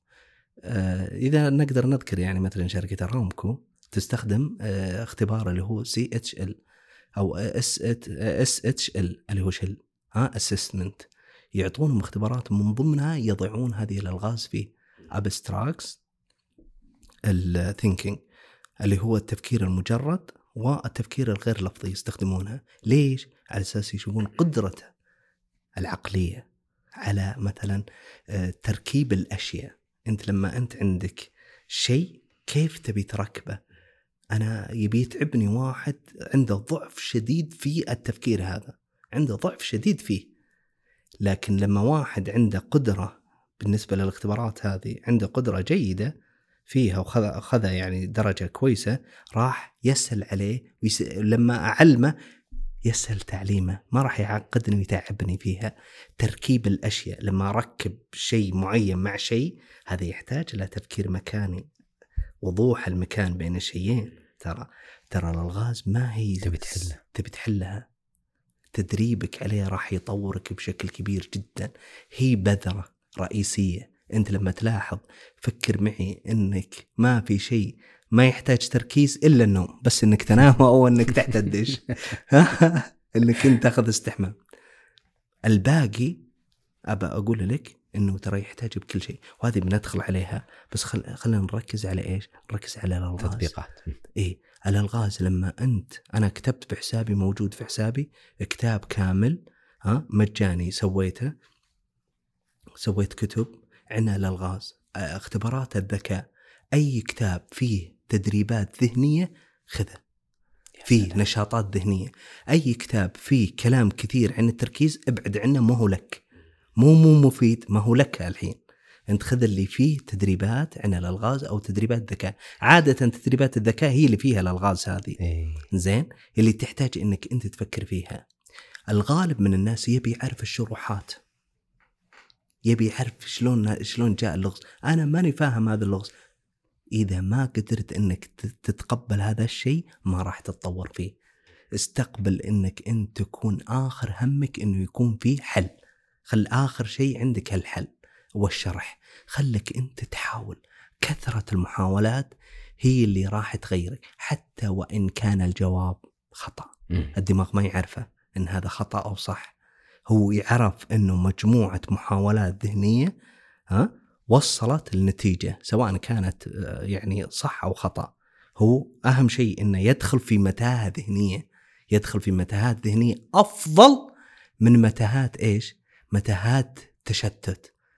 المتاهات اللي فيها تشتت ما توصلك لأي وجهة ولا أي اتجاه ولا أي مكان لكن الألغاز توجهك إلى طريق يا مسدود أو صح أو خطأ. ثلاث أشياء رئيسية. تتخيل أن هذه ترى منظمة ممنهجة ذهنيا تمشي على نمط معين في التفكير. فالألغاز عالم كبير جدا تدخل فيه. فيه يبدأ المستوى اللي هو المبتدئ بعدين المتوسط بعدين الأشياء الصعبة. أنت عادي ابد في المتوسط بعدين ابدا في المبتدئ متوسط متقدم. آه، الأشياء المحترفة فيها. الأشياء المحترفة فيها تجلس على ثمان ساعات أو على حسب. ما فيها انت قلت ما في انت قلت كم الوقت. ما فيها أي وقت. زين؟ ما في أي وقت إنك أنت إذا وصلت مرحلة مثلا صدعت غالب الناس يقول أنا ليش أصدع؟ قلت مثل ما تهرول ما توجعك ركبك إذا خلصت. نفس الشيء. أنت الآن جالس تحرك هذا الشيء. زين؟ غير كذا في شيء أنا أجهله بالجانب مثلا علم الأعصاب اللي هو مثلا إنك أنت يعني آه ليش تصدع؟ تصدع إنه وصلت لمرحلة غير مفهومة وما في معلومات داخلية أصلا دماغك. زين؟ هذا شيء جانب. ترى للذاكرة بشكل قوي جدا. أنا سألت الذكاء الاصطناعي ChatGPT ال- الجيل الرابع وسألته بالضبط عن نوعية الألغاز هذه. ودقيق. سالته عن أدق شيء. قال إنه يطور الذاكرة ويطور التركيز ويطور عمليات الذهنية. إنه يطور حتى ذاكرتك. ليش يطورها لأنه يحاول. أنت تحاول. لما أنت تجي الالغاز تبي تحلها تبي تحاول من ذاكرتك إنك تستجلب أي شيء في علاقة بالشيء هذا. من وين تجيب معلومات اليوم يقولوا يقولوا لي يقولوا لي إنه الذاكرة إيش علاقتها بالذكاء. يعني آه، مو شطحة. هذه مع هذه يعني مع المعلومه الذاكرة محرك أساسي لتحركاتنا لكل شيء. يعني أنت الحين اللي يخليك تاخذ هالكوب هذا ترى الذاكرة. إيش اللي عطى الإشارة العصبية للشيء هذا؟ إلا ذاكرتك. ذاكرتك هي اللي توجهك للأشياء الصحيحة أو توجهك لاتجاهات أنت تبيها أصلا. من دون ذاكرة ما في تعلم. يا سلام. من دون ذاكرة ما في أي تعلم. فإذا تحسنت ذاكرتك ترى تحسن تعلمك. الغالب من الناس ما عندهم مشكلة في الاكتساب باللغة الإنجليزية أو اكتساب مهارات شخصية أو الضعف بالتركيز فإذا صار في ضعف في التركيز ترى صار في ضعف بالعمليات الذهنية وصار في ضعف حتى بعملية الانتهاء الانتباه معناته في ارتباط بين الذاكرة والتركيز بشكل بشكل كبير جدا. إحنا عندنا بوابة نسميها بوابة التعلم اللي هي بوابة الانتباه إذا ضعف الانتباه عندنا إذا ضعف الانتباه هذا. آه، كثرت المشاكل على جميع جوانب الحياة. لما أنت بتجي تكتسب لغة وعندك ضعف بالانتباه ما تأخذها مثل ما أنت تبي أصلا. واصلا إذا زاد عندك التركيز يسهل عليك اكتساب اللغة. مم. الآن لما تسأل أنت أغلب الناس اللي يدرسون في اللغة الإنجليزية تقول له هل هو مهم التركيز؟ باللغة الإنجليزية بيقول لك هو رقم واحد. دليل. على أنك إذا جيت بتكتسب عن طريق الإنصات. ما يقولون دائما اسمع بشكل مكثف للإنصات إنك تسمع مثلا بودكاست أو تسمع هذا أسمعها أنا بدون تركيز؟ إذا سمعت بدون تركيز. بطول المدة بتعقد وبتجيني مشكلات وأجلس. هذه عقدتي يعني طوال السنين. لكن إذا رفعت التركيز تكتسب بشكل أفضل وأسرع. فلذلك مهم الألغاز إنك أنت تدرب عليها. هذا نوعية الألغاز. في ألغاز ثانية اللي هي الألغاز الهندسية. تدخل فيها اللي هي متخصصين يعني بالمجال الهندسي وفيها ألغاز اللي بالمجال الطبي. في الطب عندهم ألغاز معينة يدخلون فيها واختبارات عالمية حتى. أن هذه تستخدم عندنا يعني تستخدم في القدرات المعرفية وقدرات الجامعية وأعتقد إنه بالاختبار الشامل يستخدمونها. تذكر الأشكال؟ اللي تيجي بدون لغة بدون هذا يقول لك أكمل السلسلة. أكمل السلسلة بشكل منطقي أو أكمل ال- السلسلة. ما هو الشكل التالي آه، الصحيح؟ ما هو الشكل التالي الصحيح احسنت شيء. هذه تراها تقيس قدرتك تقيس ذكائك. كل ما صار أفضل سهلت عليك حتى آه، قبولك بالوظائف. يعني حتى أنا أشوف إنها راح تكون هي من ضمن قبولك بالوظائف مثل ما هو حاصل يعني بالغرب. هل في تطبيقات معينة؟ كثيرة أو جدا. يعني موجودة. لأنه أظن الملف ما شاء الله متكامل. متكامل. بس لو في شيء يسمعون الناس إيه. بيصير يعني قصدي آه، نوع آه، أمثلة تطبيقات أو أمثلة كتب معينة تصير حاضرة في أذهانهم وأيضا يستفيدوا منها. ممتاز. أنا قلت لهم أي كتاب فيه تدريبات عن الألغاز أخذه. شلون تتدرب فيه؟ تدرب إلين تتعب أو تصدع ها؟ وخلى الحل آخر حل. خل الحل إنك تشوف الحل هو آخر حل عندك. حاول إنك أنت تكثف المحاولة. حتى لو لغز واحد تجلس عليه أسبوع ما عرفت حله. ترى ترى العبرة والسر بالمحاولات. في كتاب كذا. آه الذكاء الكامل. يا سلام. إي الذكاء الكامل. هذا ممتاز أنا أشوف. أو أي شيء الكين راسل موجود حلو. يا سلام. إي وفيليب كارتر. فيليب كارتر هم مع بعض. يعني فيليب كارتر وكين راسل هذول مجانين يعني صراحة أي. فيه وصلوا تقريبا 7000 إلى 8000 لغز وأكثر 100000 لغز ابتكروا ألغاز يعني فيها هذه يعني اختبارات الذكاء فيها.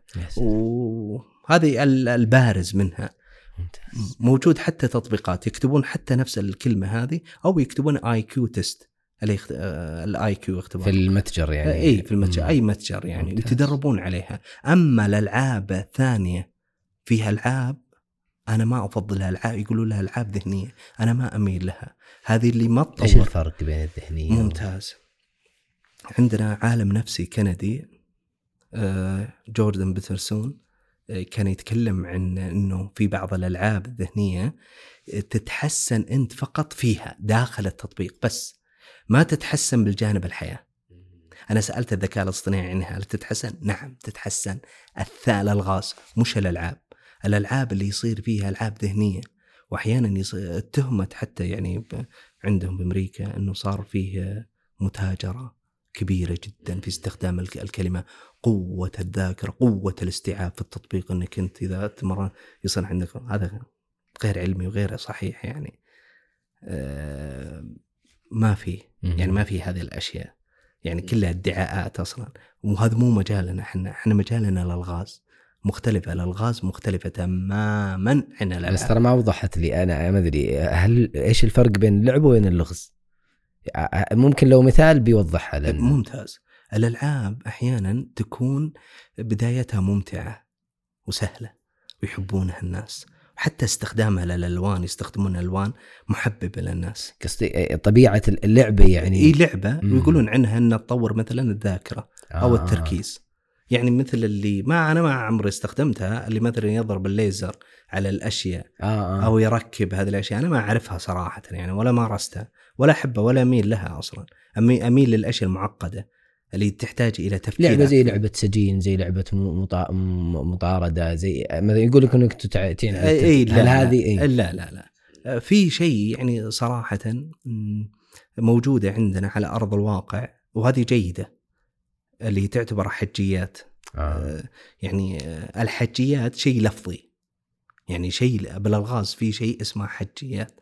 الحجيات شيء لفظي. يعني اللي يسألك يقول لك مثلا كم عدد التفاحات إذا كان كذا؟ موجودة هذه بالقدرات المعرفية. صح. ها ترى هذه يسمونها بالألغاز حجيات. مم. إي. وبرضه. مهم هذا مهمه جدا. مهمه في تطوير العقل.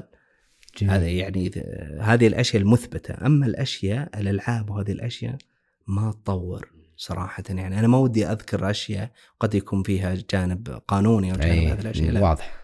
إيه. جميل. طيب آه، في الشيء المحسوس يعني مثلا أنا أفكر في أحيانا في الأطفال آه، هل الشيء المحسوس له دور مثلا التركيبات الألعاب اللي فيها تركيب الألعاب هل هي تطور جانب الذاكرة اللي يرتب الصورة؟ شيء محسوس هل ممتاز وجميل جدا. مم. هذه يسمونها الألعاب الحركية بالنسبة للأطفال. مم. الحين الأطفال بالنسبة للأطفال بعضهم يحتاجون إلى إيش؟ أشياء بسيطة الألوان. وين اللون؟ حط اللون كذا بالمكان المفضل. ممتازة وجميلة جدا. وأنا أدعو لكل أم وأب ها؟ آه، إنهم يخلون أطفالهم يتركون أطفالهم للأشياء ال- ال- الحركية. اللي فيه تواصل جسدي وتواصل بصري. أهم عملين مهمات جدا. أنا أفضل هذه الأشياء. خليه يلعب كورة. خليه يلعب كورة. خليه يلعب تنس. خليه يلعب أي شيء في حركة فيها. لا في تواصل وبعد في تواصل عضلي وتواصل عصبي. في بعضها ال- الألعاب الرياضية يصير في توافق عضلي وعصبي. إنك أنت لما يقول يلا آه، اقفز لرقم ثلاثة. يدور وين رقم ثلاثة ويقفز عليه. مم. آه، ثلاثة ناقص مثلا اثنين. واحد. وين الواحد؟ انقص له. يستخدم الرياضيات ويدخلها فيه. هذا يطور ترى مهاراتهم. يطور مهارات توافق عضلي وعصبي حتى. يعني مش طريقة تلقائية فقط إنه يمارس الرياضة. لا خليه يمارس الرياضة مع تصير تمارين جسدية وتصير تمارين ذهنية مع بعض. هذه ممتازة وجميلة جدا. يبتعدون عن الآيباد ويبتعدون عن الجوالات. أفضل حل صراحة. وترى هذا الشيء ترى هذا الشيء راح هم يشكرون هذه الرياضات. أول شيء طبعا يشكرون الله سبحانه وتعالى. ثم هذه الرياضات ليش؟ راح يسهل لهم عملية التعلم بشكل أسرع بشكل أفضل. الحفظ راح يتطورون فيه. كل ما زادت تدريباتهم هذه الأشياء عليها تطور هالشيء هذا. يا سلام. ممتاز. رائع جدا. طيب آه، آه، هذا في مجال الالغاز بقي شيء في الذهن آه، عن هالجانب ولا؟ لأن في بعض المسائل كذا الدقيقة في ال- اللي ما أخذناها في الجوانب الأربعة والخمسة. هذه هي يعني بشكل كامل اعلن ألغاز. في أشياء ثانية يعني معقدة يعني في المجال حق التطوير. فيها أشياء يعني مثل التفكير المجرد. فيها التفكير التحليلي. آه، فيها اشياء أعمق وأصعب بس ما أفضل بس إحنا يعني. نبغى الأساس ال basic يعني. آه، هذا الأشياء ال basic اللي أنا أعطيتهم يعني. يا سلام. طيب ابو بدر في بعض الأشياء اللي موجودة في التركيز إحنا ما أخذناها يعني في البناء هذا اللي موجود عندنا وهي آه، خلينا نقول الأسئلة الشائعة اللي تجي أيوه ممتاز. هذا اللي إحنا إيه، نبيه. نبغى الأسئلة الشائعة. ممتاز. واحد وأنا أشوفه يعني ابدا به المشتت اللي هو التقني مشتت الجوال. البناء اللي موجود عند الناس إنه يتشتت ينتقل من تطبيق لتطبيق تلقاه يكلم ويدخل واتساب ويدخل سناب ويدخل ويتشتت بشكل كبير جدا أثرت على حياته. كيف يستطيع ان يعالج هذا الجانب؟ ممتاز. أنا بالنسبة لي راي شوي آه، جذري. أنا من الناس اللي يهتم بالجذر.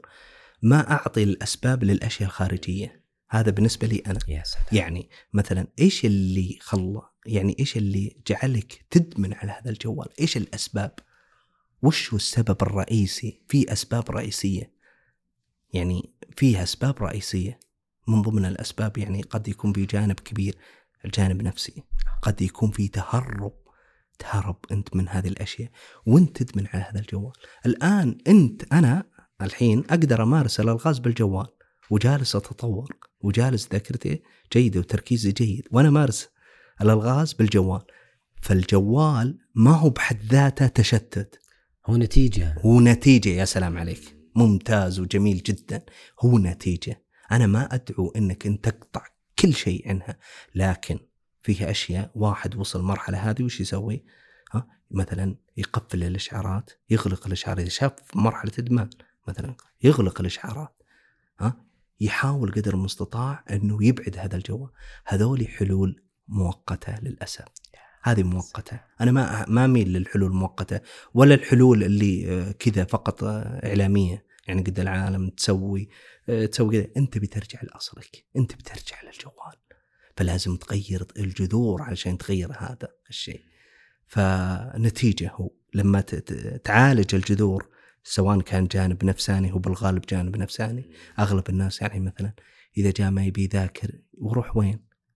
كنا أول يعني نروح نطلع وهذا لا الحين نروح الجوال أسرع. فهو بوابة للهروب. فيعتبر بوابة للهروب.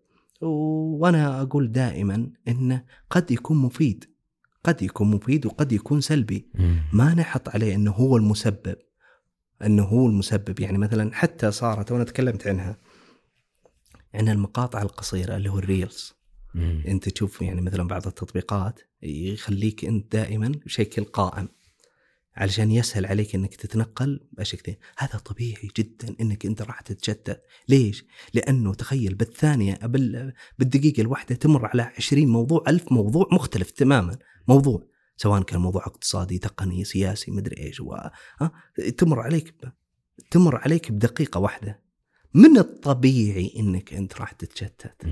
فلذلك الأفضل الأفضل منك وش تسوي؟ أنا عادة آه، وصلت مرحلة أني أنتقي أخليه انتقائي جيد أكون انتقائي جيد ما أضيف عدد مهول كبير. يعني عدد اللي أنا ضايفهم الحين تقريبا كانوا 50 60 كذا شيء بسيط. أشوف في بعض الناس يعني مثلا 2000 3000 4000 يوصل متابعة. لا جدا خالص أنت كل فترة راجع وفلتر الاشياء اللي أنت ما تبيها بالجوال. وش اللي ما تبيه بالجوال؟ احذفها. وش الأشياء اللي أنت والله ما تستخدمه؟ ابعد عنه. كذا أنت تدخل بنظام التركيز الحقيقي الصحيح. وش الأشياء اللي أنت شفت منها خطأ بحياتك واستنبذت منك اكتبها ها؟ وادركها وطبق الابتعاد عنها. حتى بالجانب الحياة. تبي تشوف إنك أنت تستهلك مرة كثير يعني مجال معين وما استفدت منها شيء. احذفه طبقه على حياتك. Yes. هذا الأشياء المهمة جدا صراحة. هو الصدق يعني لو توسعنا في المجال كثير جدا. بس, بس هو أظن إن هذه سمة من سمات العصر ومشكلة من مشكلات العصر إن صار الناس متعودين على السرعة المعلومة القصيرة بقولتهم في الألعاب ال game over يبغى إيه، بسرعة يبي يفوز كل شيء يبغى. اليوم يا عبد العزيز العصر هذا يحتاج إلى عصر تركيز وانتقاء. الجودة المعلومة وجودة الكتاب اليوم الوقت هذا ما يبيك تقرا كل الكتب في الأدب كلها هذا كنت بقوله إي وتقرا في كل المجالات علشان أنت تصير مثقف الغالب من الناس إيش الحل طيب؟ الحل الانتقاء مم. وش اللي ناقصني؟ إيش اللي ينقصني عشان أكون جيد؟ ما هم عارفين ترى كيف أحدد اللي ينقص؟ تعرف هذا من الخبرة من الخبرة ومن التجربة أنت لما تجرب أو لما أنت تسأل اسأل ناس خبرة أكثر منك أو تابع ناس بالمجال هذا واسألهم. ولا ترتكز على معلومة واحدة. إذا كانت من مصدر واحد لا ترتكز عليها. ارتكز من عدة مجالات معينة في مجال واحد. يعني مثلا تسأل واحد مهتم بالكتب اسأله سؤال نفس السؤال واسأل ثاني وثالث وأربع نفس الأسئلة. شوف إجاباته مقرر. وهذا يدخل فيه من ضمن الذكاء المتبلور اللي تكلمنا عنه. تصير عندك خبرة وتكتشف أنت وش الكتب الكويسة لك أنت. الجيدة هذا ترى كان سؤال عندي يعني الآن المجالات متعددة أنا أبغى أصير آه، عندي متقن للغة وعندي الحاسب الآلي وعندي والمجالات كثيرة ومثلا في القراءة أبغى أصير أقرأ في التاريخ وأقرأ وأقرأ. طيب وهذا جزء من اللي شتتني. طيب وش الحل؟ طيب بالنسبة هذه الإجابة لازم نجاوب عليها إجابة دقيقة. والإجابة الدقيقة تقول إنه هل عندك قدرة عقلية؟ ولا لا؟ ترى في قدرة عقلية الحين وشخصيات. الآن الكتب الفلسفه مو للكل أنه يقدر أنه يقرأ فيها. لا ترى لها شخصيات وقدرات معرفية عالية جدا. حتى طلاب الشريعة لهم يعني لهم بيئات ولهم قدرات معرفية. وهذا الاشياء إذا كنت أنت تعاني تعاني من ضعف الذاكرة والتركيز تبي تصير طالب علم شرعي صعبة جدا. يعني لازم تحفظ. ولازم تذاكر ولازم تجتهد راح تواجه مشكلة كبيرة جدا في هذا الشيء. فلازم هل أنت عندك طيب كيف أعرف هل عندي أو لا؟ من الواقع. الواقع إيش يقول لك؟ ترى في بعض الناس يقدرون يمتلكون أكثر من لغة. صح. يعني ويقدر ياخذ أكثر من تخصص. يعني في بعض الأطباء لما تلاحظهم ما شاء الله عليهم لما أنت تجي بعض الأطباء تحصل عنده آه، قرآن. لاحظت أنا فيهم كذا. ولما أجي أتكلم معه أحس إنه بحر في المجال هذا مع إنه طبيب. فعندهم قدرة هائلة. في بعض الأطباء عندهم قدرة هائلة عنده ذاكرة جيدة. ما يقول لك لا. يعني أنا لما أجي بنصح أقول لك ركز على شيء واحد. أنا بالنسبة لي المعلومة هذه صحيحة لكن مي بصحيحة عند اللي عنده قدرة عالية جدا بالذهن. اللي عنده ذاكرة قوية واللي عنده تركيز جيد واللي عنده محصول علمي آه، رائع. يعني عنده محصول علمي آه، جيد يعني في مجال معين يسهل عليه إنه مثلا يتعلم هذه الأشياء الثانية. أنت لما تلاحظ اللي عندهم محصول علمي جيد عالي جدا يسهل عليه إنه ياخذ شهادات أخرى. يسهل عليه. ليش؟ لأنه هو خذ القمة.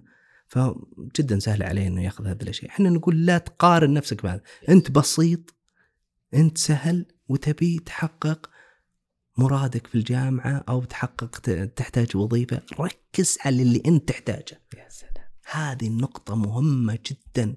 أنت تبي راتب جيد تبي آه، يعني مكانة آه، رائعة في الوظيفة ها؟ فركز على أنك تطور نفسك.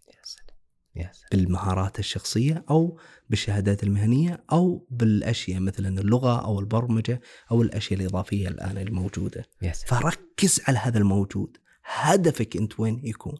ترى يعني أشد شيء أنا قريته إنك لازم تعرف هدفك 100% هدفك وينه؟ لأنه راح يختصر عليك التردد والأشياء الأخرى. يا سلام يا سلام هذا تراني كاتبه. إيه. وضوح الهدف عندنا مشكله جداً. عند الناس لازم 100% هدفهم واضح. لازم يوضح.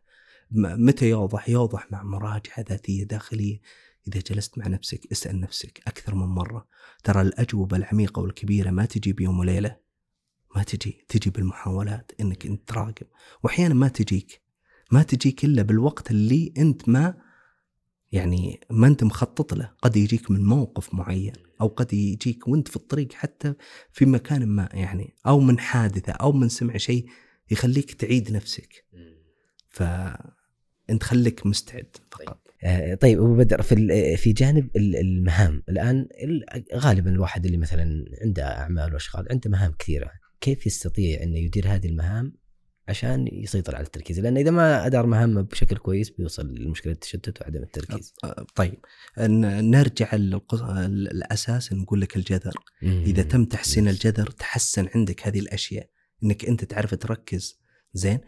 ت- وش ترى جذره؟ آه، الجذره نفسها اللي قلنا إحنا اللبنات هذيك الأولى ترى تأثر لا بشكل قصدي وش جذر ال- ال- المهام يعني قصدي وش اللي أعالجه يتعالج عندي هذا؟ بقول لك أنا بقول لك الحين بفهمك. أنت إذا عالجت هذه الأشياء تعالجك تشتتك بالصلاة. مم. والحيرة بالمهام. وضوح الاهداف إنجازك راح يتغير. تحقيق الاهداف راح يتغير. خشوعك في الصلاه راح يتغير. انتباهك مع الآخرين راح يتغير. تفاعلك مع الآخرين راح يتغير. محصولك العلمي راح يتغير. قدرتك راح تتغير.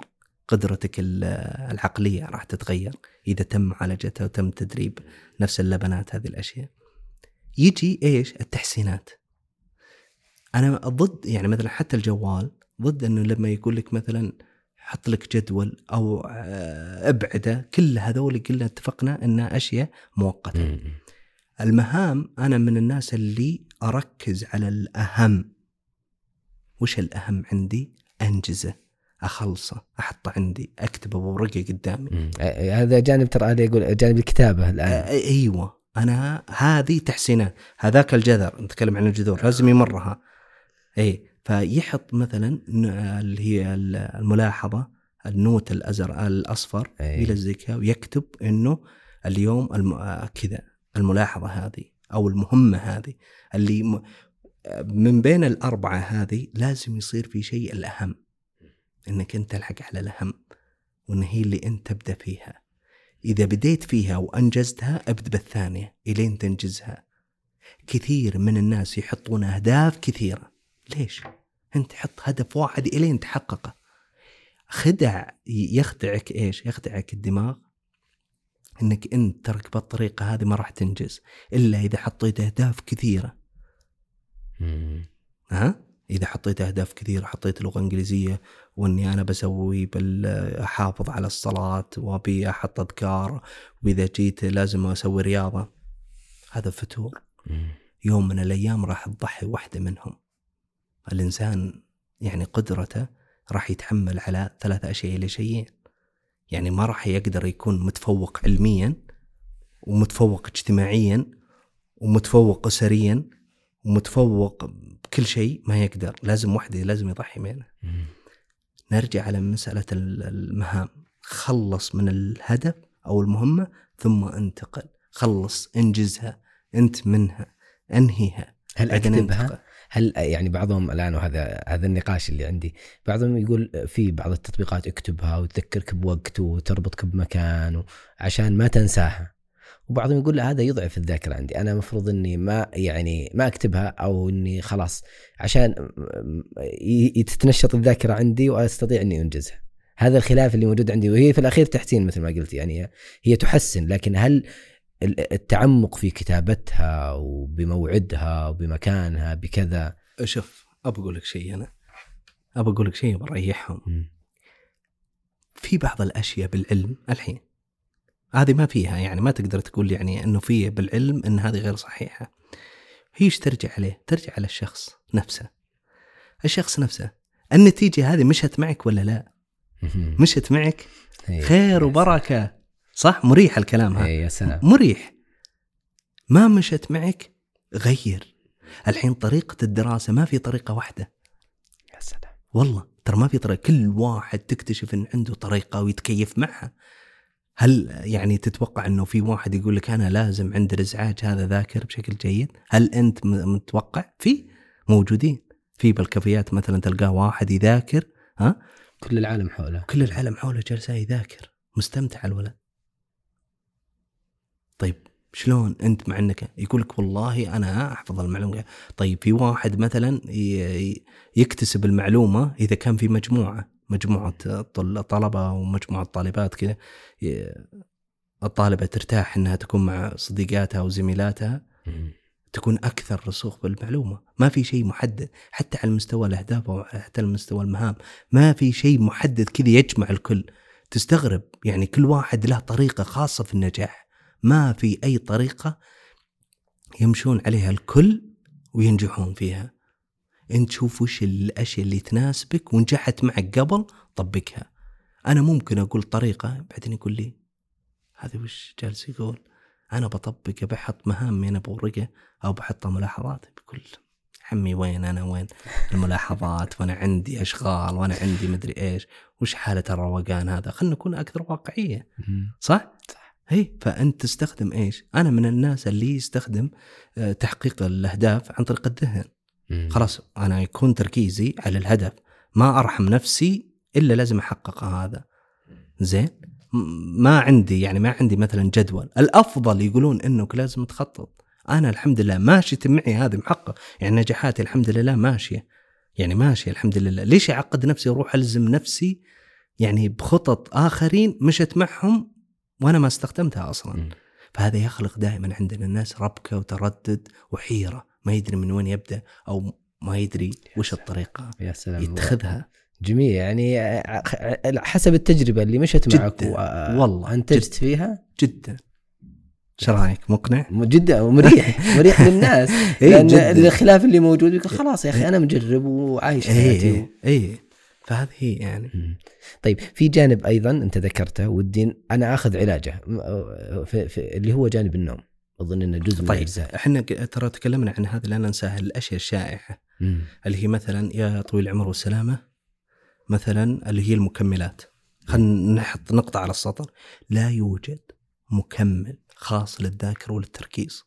لا يوجد طبيا وعلميا لا يوجد ما في يعني ما في هذا تاكله وبعدين نروح للذاكرة خلاص. وتبي تتحسن بتتحسن. لا. هي إيش؟ آه قلناها اللبنات هذول مهمات جدا. في أشياء يعني مثلا إنك أنت تحافظ على نمطك الغذائي. اي أنا أتفق مع هذه. إنك إيش تكون؟ تكون تحافظ على نمط صحي جيد. تقلل مثلا من المطاعم تقلل من الدهون الضارة تقلل من السكريات الصناعية. يعني مثل الشوكولات الشيبسات الأشياء ال- هذه الصناعية تحاول قدر المستطاع إنك تقلل منها. تحاول إنك أنت تخفف. منها. ممتاز. زين؟ لا تعقد نفسك بنظام معين. أنا جرب جميع الأنظمة الغذائية. لا تعقد نفسك. كل الأكل اللي أنت تمشي عليه بالنسبة أو تصير مع متخصص يعني بالمجال الرياضي أو الغذائي يحط لك يعني مثلا نمط غذائي صحي جيد امشي عليه. بدون معقدات بدون شيء. المكملات جيدة. المكملات جيدة صحتك أنت والمناعتك. يعني بلا شك يعني إن شاء الله إنه جيد. يعني مثلا مكمل الاوميجا 3 مم. أنا آخذه. يعني مثلا أنا آخذه بس ما آخذه. و- يعني أنا وش ابى أوصل له؟ ابى أوصل له إنه ما يكون تركز كله تنتظر إنك أنت تاكل مكمل وأنت جدا ضعيف بالذات جدا ضعيف بالنوم. وجدا ضعيف بالجانب النفسي وجدا ضعيف بالم... بالمجال الثاني. وكل اعتمادك على فيتامين د أو B 12 أو اوميجا 3 تعتمد عليهم وتوقع إنك أنت راح شوف راح تتحسن. زين؟ التحسن هذا ضئيل ومؤقت. راح تتحسن فيه بمؤقت وضئيل يعني ما راح يمتد معه الأشياء الرئيسية اللي ذكرتها الأولى. بداية هذه. هي الأشياء الجذرية يعني الأساسية. أنا يعني مع الفيتامينات كلها إنك تاكلها إذا انت عندك نقص الاوميجا 3 جيدة ال B 12 جيد الفيتامين آه، د جيد كلهم جيدات ول- وال- يعني تم دراسات انه في إذا نقص عليه راح يأثر. هو راح يأثر على الذاكرة والتركيز أو على الجانب الذهني بلا شك. وهل تاخذها كذا عادي يعني آه، لا لازم وصفة. يعني مم. لازم تحليل شامل وطلع عندك فيه نقص لازم تاكله يعني حتى بعض الناس ياخذ اوميجا 3 يوميا لا. أنا آخذ حبة مثلا لا يوميا. أنا أنا شخصيا علميا وطبيا الأفضل إنه يكون أي شيء عن طريق الطبيب. دائما لا تأخذ الأشياء من الصيدلية فقط تحس إنك هي ناقصة فيك. ترى في بعض الناس الحين يحس ويقرأ قراءة ذاتية وهو اللي يشخص نفسه ويتوقع إنه هو الأفضل. ها؟ أنا أقول لك لا. راح تكتشف عند المتخصص ليش؟ لأن عين المتخصص غير عن عين آه، الشخص العادي. يا سلام. فهذا اللي راح هذا الجانب. جانب ثاني الأعشاب. في بعض الناس مؤمنين في الأعشاب. يعني والمكملات ال- هذه مثلا الزبيب الزعتر ما أدري إيش وهذه الأشياء ولازم تدخلها ولازم تاكل عسل الصباح على الريق. يا جماعة الخير الذاكرة وتركيز وعقليتك اكبر من هذه الأشياء. أنت حسن الأشياء الرئيسية. بعدين هذه إذا أنت بيها تدخلها في يومك على صحتك المناعية بشكل جيد ممتاز. بس ما الاعتمادية الارتكاء على ركيزة خلاص واحدة هي واحدة. هي اللي. واحدة على ركيزة كلها. أنا ما أفضل هذا الجانب. هذا أنا ضد يعني ف يعني مثلا مكسرات السمك بلا شك إنه الدهون الصحية جيدة لصحة الدماغ. آه، جيدة بلا شك. يعني الدهون الصحية آه، علميا يعني لصحة الدماغ بلا شك. مثلا الشوكولاتة الداكنة يعني من 70% وما فوق هذه جيدة بعد. تحتوي يعني على المواد يعني جيدة للدماغ صحة للدماغ حتى الروبيان حتى السمك اللي فيه يعني اوميجا 6 حتى أو س- اوميجا 3 جيدات كلهن للدماغ يعني صحة الدماغ. بس أنا تعتمد على الأكل وبعدين نومك يكون سيء؟ لا. مم. يعني النوم أنا أشوف هذا الكتاب آه، لماذا لا ننام؟ اللي هو الكاتب مايثو آه، هذا يقول لك إنه إذا دائما تسهر أو إنه صار عندك نقص في النوم راح ينقص من الذاكرة 30% على المدى البعيد ترى ترى النوم هو أفضل شيء صراحة. الأشياء الأساسية الرئيسية النوم التمارين الرياضية ها الأكل الصحي هذه أشياء لازم تطبقها. يا سلام. جميل جدا. طيب آه، هو المشكلة أنا أتكلم عن يعني عن عن نتائج بس إنها هي موجودة عند الناس. آه، مشكلة مثلا آه، ضعف ثقته بنفسه. اللي ناتج يا سلام عليك. اي صح. موجودة عند الناس عنده ضعف ثقة. جانب الأولويات يا سلام عليك. فتحت لي مجال كبير. جدا أنا. وفي جوانب صراحة الحافز ما يدري وش الحافز اللي يحطه كيف بقول يصنع له محفز بقول لك شيء أنا بس بقول لك شيء كبير جدا. أنا ودي أتكلم بالجانب النفسي والله ما أسكت فيه. ودي والله ودي أنا والله. آه، تدري يا أخوي عبد العزيز أن الوفاة أحد الأقارب أو وفاة أحد الأصدقاء راح يأثر عليك بالذاكرة والتركيز. ويلاحظون بعض أنا مروا علي يعني بعد وفاة الأب أو بعد وفاة الأم تضيع. البنت أو الولد يقول أنا ما هو أنا اللي أنا نفس هذه الحكاية. الحل إنه يبادر إنه يشوف مختص صراحة يعني. ما يفضل إنه جالس يلعب بنفسه يجرب يجرب تروح سنوات كثيرة. الأفضل الاستشارة الطبية للمختص. صراحة يعني أنا كذا أعطيك آه، أعطيك من تجارب ما هي مية ولا آلاف ملايين. عاده بعد الوفاة هذه تسمى أحيانا آه، صدمات نفسية. الصدمات النفسية تأثر على الذاكرة والتركيز.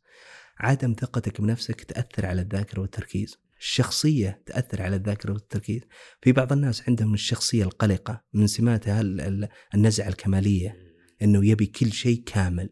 هذا يأثر على أدائك يأثر على آه، أدائك الأكاديمي حتى. أنه يجلس يعني سنوات طويلة علشان هدف واحد يبي يحققه. آه، إذا جاء يبي يقرأ إذا جاء يبي يذاكر عبد العزيز إذا جاي بيذاكر ما يرتاح إلا لازم يختم الكتاب من الجلدة للجلدة. ما يرتاح والله ما يقدر. ما يطمئن. ما يرتاح قلبه كذا يحس إنه في شيء ناقصه. يعيش في قلق. يعيش في قلق ويأثر عليه. فحتى الشخصية له أثر كبير جدا. فأنا دائما مش جيت وسويت؟ قلت لهم يا جماعة الخير ترى عادي جدا إنك انت تفهم النص 50% وإنش... قال واحد رد علي قال طيب والخمسين الثانية أجيب فيها العيد؟ لا ما تجيب فيها العيد. 50% أنت تفهمها؟ الخمسين الثانية هذه تدخل فيها الذكاء ذكائك أنت. إذا كانك طورت ذاكرتك وتركيزك يظهر ذكائك. ترى يظهر الذكاء. أنت لما تحسن صحتك النفسية يظهر ذكائك. لما يظهر ذكائك يظهر ملاحظتك ومقارنه تلاحظ الدكتور أو المدرس إيش النمط اللي دايم يذكره لك بالاختبارات السابقة؟ إيش الأشياء اللي دايم يركز عليها أثناء الدروس؟ وش هي؟ يبدأ تركيزك يتحسن. التركيز شيء عظيم جدا عظيم جدا. لو أذكر فوائده ما تتخيل قديش هو بهالعمق والتفاصيل يدخل في الأداء الأكاديمي بشكل مخيف جدا لدرجة تقول أنا أنتبه تعرف حتى لو لما تتعمق حتى في بعضهم يتعمق حتى بالنسبة للشخصية ويعرف شخصية الدكتور وشخصيه المدرس دائما إيش تركز عليه. نمطه إيش بال- بالاختبارات السابقة. إذا جاي يشرح لنا إيش يركز على تنحل هذه المشكلة ويصير إنك أنت تفهم اللي دائم أنت اللي يركز عليه الدكتور أو المدرس. وتختصر عليك هذا الجهد بشكل كبير جدا. فهذه نقطة انطلاق يعني. يا سلام. اي والله رائع جدا. الله يخليك. طيب والله أنا مستمتع جدا, جداً ما شاء الله. الله الحديث ويطول. الله بس يخليك. ودي ناخذ نقطة أخيرة وهي. محفزة. ميخا. إن ماذا إذا ركزت؟ ممتاز. ماذا سأحصل عليه؟ إيش بحصل عليه إذا ركزت؟ أنا قلتها أنا قلت له أنت بكل حياتك تفاصيلها التر- التركيز تحتاجه. إلا وقت النوم اثناء الاستعمال ها هذا اللي أنت ما تحتاج إنك تركز فيه. لكن بالأشياء الباقية على فكرة بقول لك شيء شفت لما تتحسن ذاكرتك وتركيزك. قسما بالله بالجانب ابى أجيب لك على الجانب الاجتماعي والجانب الأسري والزواج. تدري انه بيقل عندك نسبة مشاكل بشكل كبير جدا بقول لك كيف وبشكل مختصر وسريع يس. وأدري إني طولت عليكم لا لا والله اي. بقول لك الآن لما تنتبه أنت مع الأب أو الأم انتباه بدون جوال بشكل أنت تركز معها عينك بعينها وتراقبها وتعرف كل شيء عنها الأم هذه. زين؟ راح شوف راح تتغير معك 180 درجة. أنت فقط انصت لها. إذا كان عندك تركيز شوف إذا كان التركيز جيد راح تنصت لها بشكل جيد. تبي تتغير وتبي تحبك أكثر عن السابق واهتمامها اللي كان عادي بتكون مبالغ فيها بشكل أنت تنجاب لك كل شوي. وين جبت البطور؟ ها؟ جدا. جدا. ترى راح يختلف بشكل كبير جدا إذا أنت ركزت عليه. شوف بس بالجانبها بالجانب الاجتماعي بالعمل مع الأصدقاء إذا أنت كان تركيزك حاضر ها راح تكتشف إنهم راح يرجعون لك. أنت الحكيم. عبد العزيز والله كان كويس مرة لأنه كان ينصت. والله يحترمني. ترى الاحترام بهالوقت هذا بالإنصات. إنك انت تنصت للطرف الثاني. الإنصات لغته بالغير لفظي معناته إنك انت تحترمني وإنك انت تقدرني وإنك انت ما خذلتني إنك انت أشياء كثيرة تطلع لك أشياء كثيرة جدا بالجانب هذا. وحتى بالنسبة بالنسبة للعمل مديرك أنت لما تنصت له تنصت له حتى لو قال عنك أي مشكلة ها ما تبرر. معناته ان إيش؟ إنك انت جالس تحترمه. وهذا راح يخفف مثلا أي حدية ضدك مستقبلا أو ايا كانت المشكلة. تركيزك في مهامك إنجازك. لها تلقاك. هذا فقط بالجانب العملي آه الجانب الاجتماعي أو الجانب الأسري أو الجانب اللي مع كل الناس. راح يتحسن بشكل جدا. الجانب الديني راح يتغير 180 درجة. صلواتك كلها راح تتغير. ابشرك راح تتغير. أبشرك راح تتغير. أنا مؤمن إيمان كامل مؤمن إيمان كامل بالدعاء وجميل جدا وعظيم جدا. لكن أنا أعمل بالأسباب أعمل بالأسباب وأشوف الأدوات الدنيوية اللي مثل الألغاز. امارس شوف لما يرتفع الألغاز عن طريقة عن لما ترفع يعني تركيزك عن طريق الألغاز بتلاحظ هذا الأثر على خطب الجمعة على قراءتك للقرآن. و... وعلى حفظك وعلى استيعابك وعلى حتى إيش؟ خشوعك في الصلاة تخشع ويكون له أثر كبير جدا. هالوقت هذا الحين إذا أنت أعظم شيء في هذا الوجود إذا ما حسنته صار في خلل اللي هو الصلاة. إذا ما حسنته إيش راح يكون؟ تبي تحسن غيره. فالتركيز لما ترفعه تأكد إنك أنت راح تتغير بالصلاة. وهذا في بجوانب ثانية أخرى يعني ما تعمقنا فيها يعني بالنسبة لتواصلك مع الناس راح يتغير. تواصلك مع الله سبحانه وتعالى راح يتغير بشكل أفضل. تواصلك مع ال- بالعمل أدائك آه، كل شيء حتى قيادتك حتى مهامك راح تتغير. كل شيء راح تتغير. في شيء راح تتغير فيه اللي هو التنبؤ. إحنا ما نقصد فيه إنه واحد والله إنك أنت تعلم الغيب. لا أنت أحيانا تدرس أشياء حاضرة ها لأشياء مستقبلية. أنت راح يكون في فهم للمستقبل مستقبلك أنت. طبعا ما نقصد أنك أنت تفهم كل المستقبل لا إحنا نقصد مسارك العام. أنت وينك أنت رايح؟ لما ترفع تركيزك تعرف وين مسارك. رايح. وتدري يا عبد العزيز إن إنجازك راح يزيد؟ وتدري يا عبد العزيز إن تدري إنه مثلا اللي يقول لك إنه إذا زاد التركيز يقل عندك الجهد؟ إن تعمل بجهد بجهد أقل غير عن الناس الثانيين. هذه دقيقة بالتفاصيل. لما أنت ما تدخل جوالك إذا جيت بالعمل تسكر جوالك وتبدأ عمل ويكون تركيزك طويل. إذا كان تركيزك طويل لل... للأعمال راح تنجز أكثر من الناس الآخرين. الآخرين قد يتخلل فيه إيش؟ فترات. فترات إيش؟ ادمانه على الجوال، ادمانه مع إنه يسولف، ادمانه مثلا على إنه يطلع ويخرج من دون بس كذا يبي يتحرك مثلا، ها؟ ها؟ آه يعني آه يتخلخلها إيش؟ أشياء تشتتية خارج عن إرادته، إحنا ما نقول إنه يتصلب بس يصير على الكرسي لين ينتهي من العمل، لا. إذا كان تركيزه على العمل راح يشوف إنه إنجازه يزيد وجهده يقل. صحيح رائع جدا الله يعطيك العافية. والله مستمتعين أبو بدر. الله يرضى عليك. نبي آه، كذا خاطرة أخيرة لعموم الناس سواء مصاب بضعف التركيز والتشتت أو اللي يحتاج إلى انه يطور نفسه. والله شوف أنا صراحة أنا أتكلم من نبرة ألم ومن نبره بكاء. أنا أصرخ ب- بصمت. أنا أصرخ بصوت هادي آه، جدا فعليا يعني حتى أثر علي يعني بشكل كبير جدا على تطوير الذاكرة والتركيز. فاللي أنا أطلبه وأقول لهم تطمنوا تطمنوا الذاكرة ذاكرتكم تركيزكم جيد بس يحتاج إلى فهم طريقة تفكيرنا تجاههم. يا سلام. الله يعطيك الله يسعدك أبو بدر. آمين. مستمتعين جدا. الله راح. الوقت وإن الله يرضى عليك إن شاء الله الله. يسعدك أبو آمين بدر وياك. الله يعافيك. الله يرضى عليك إن شاء الله. الله يرضى عنك. الله أيضا. الشكر للمستمعين والمستمعات مشاهدين ومشاهدات نلقاكم في كاف جديد. السلام عليكم ورحمة الله وبركاته.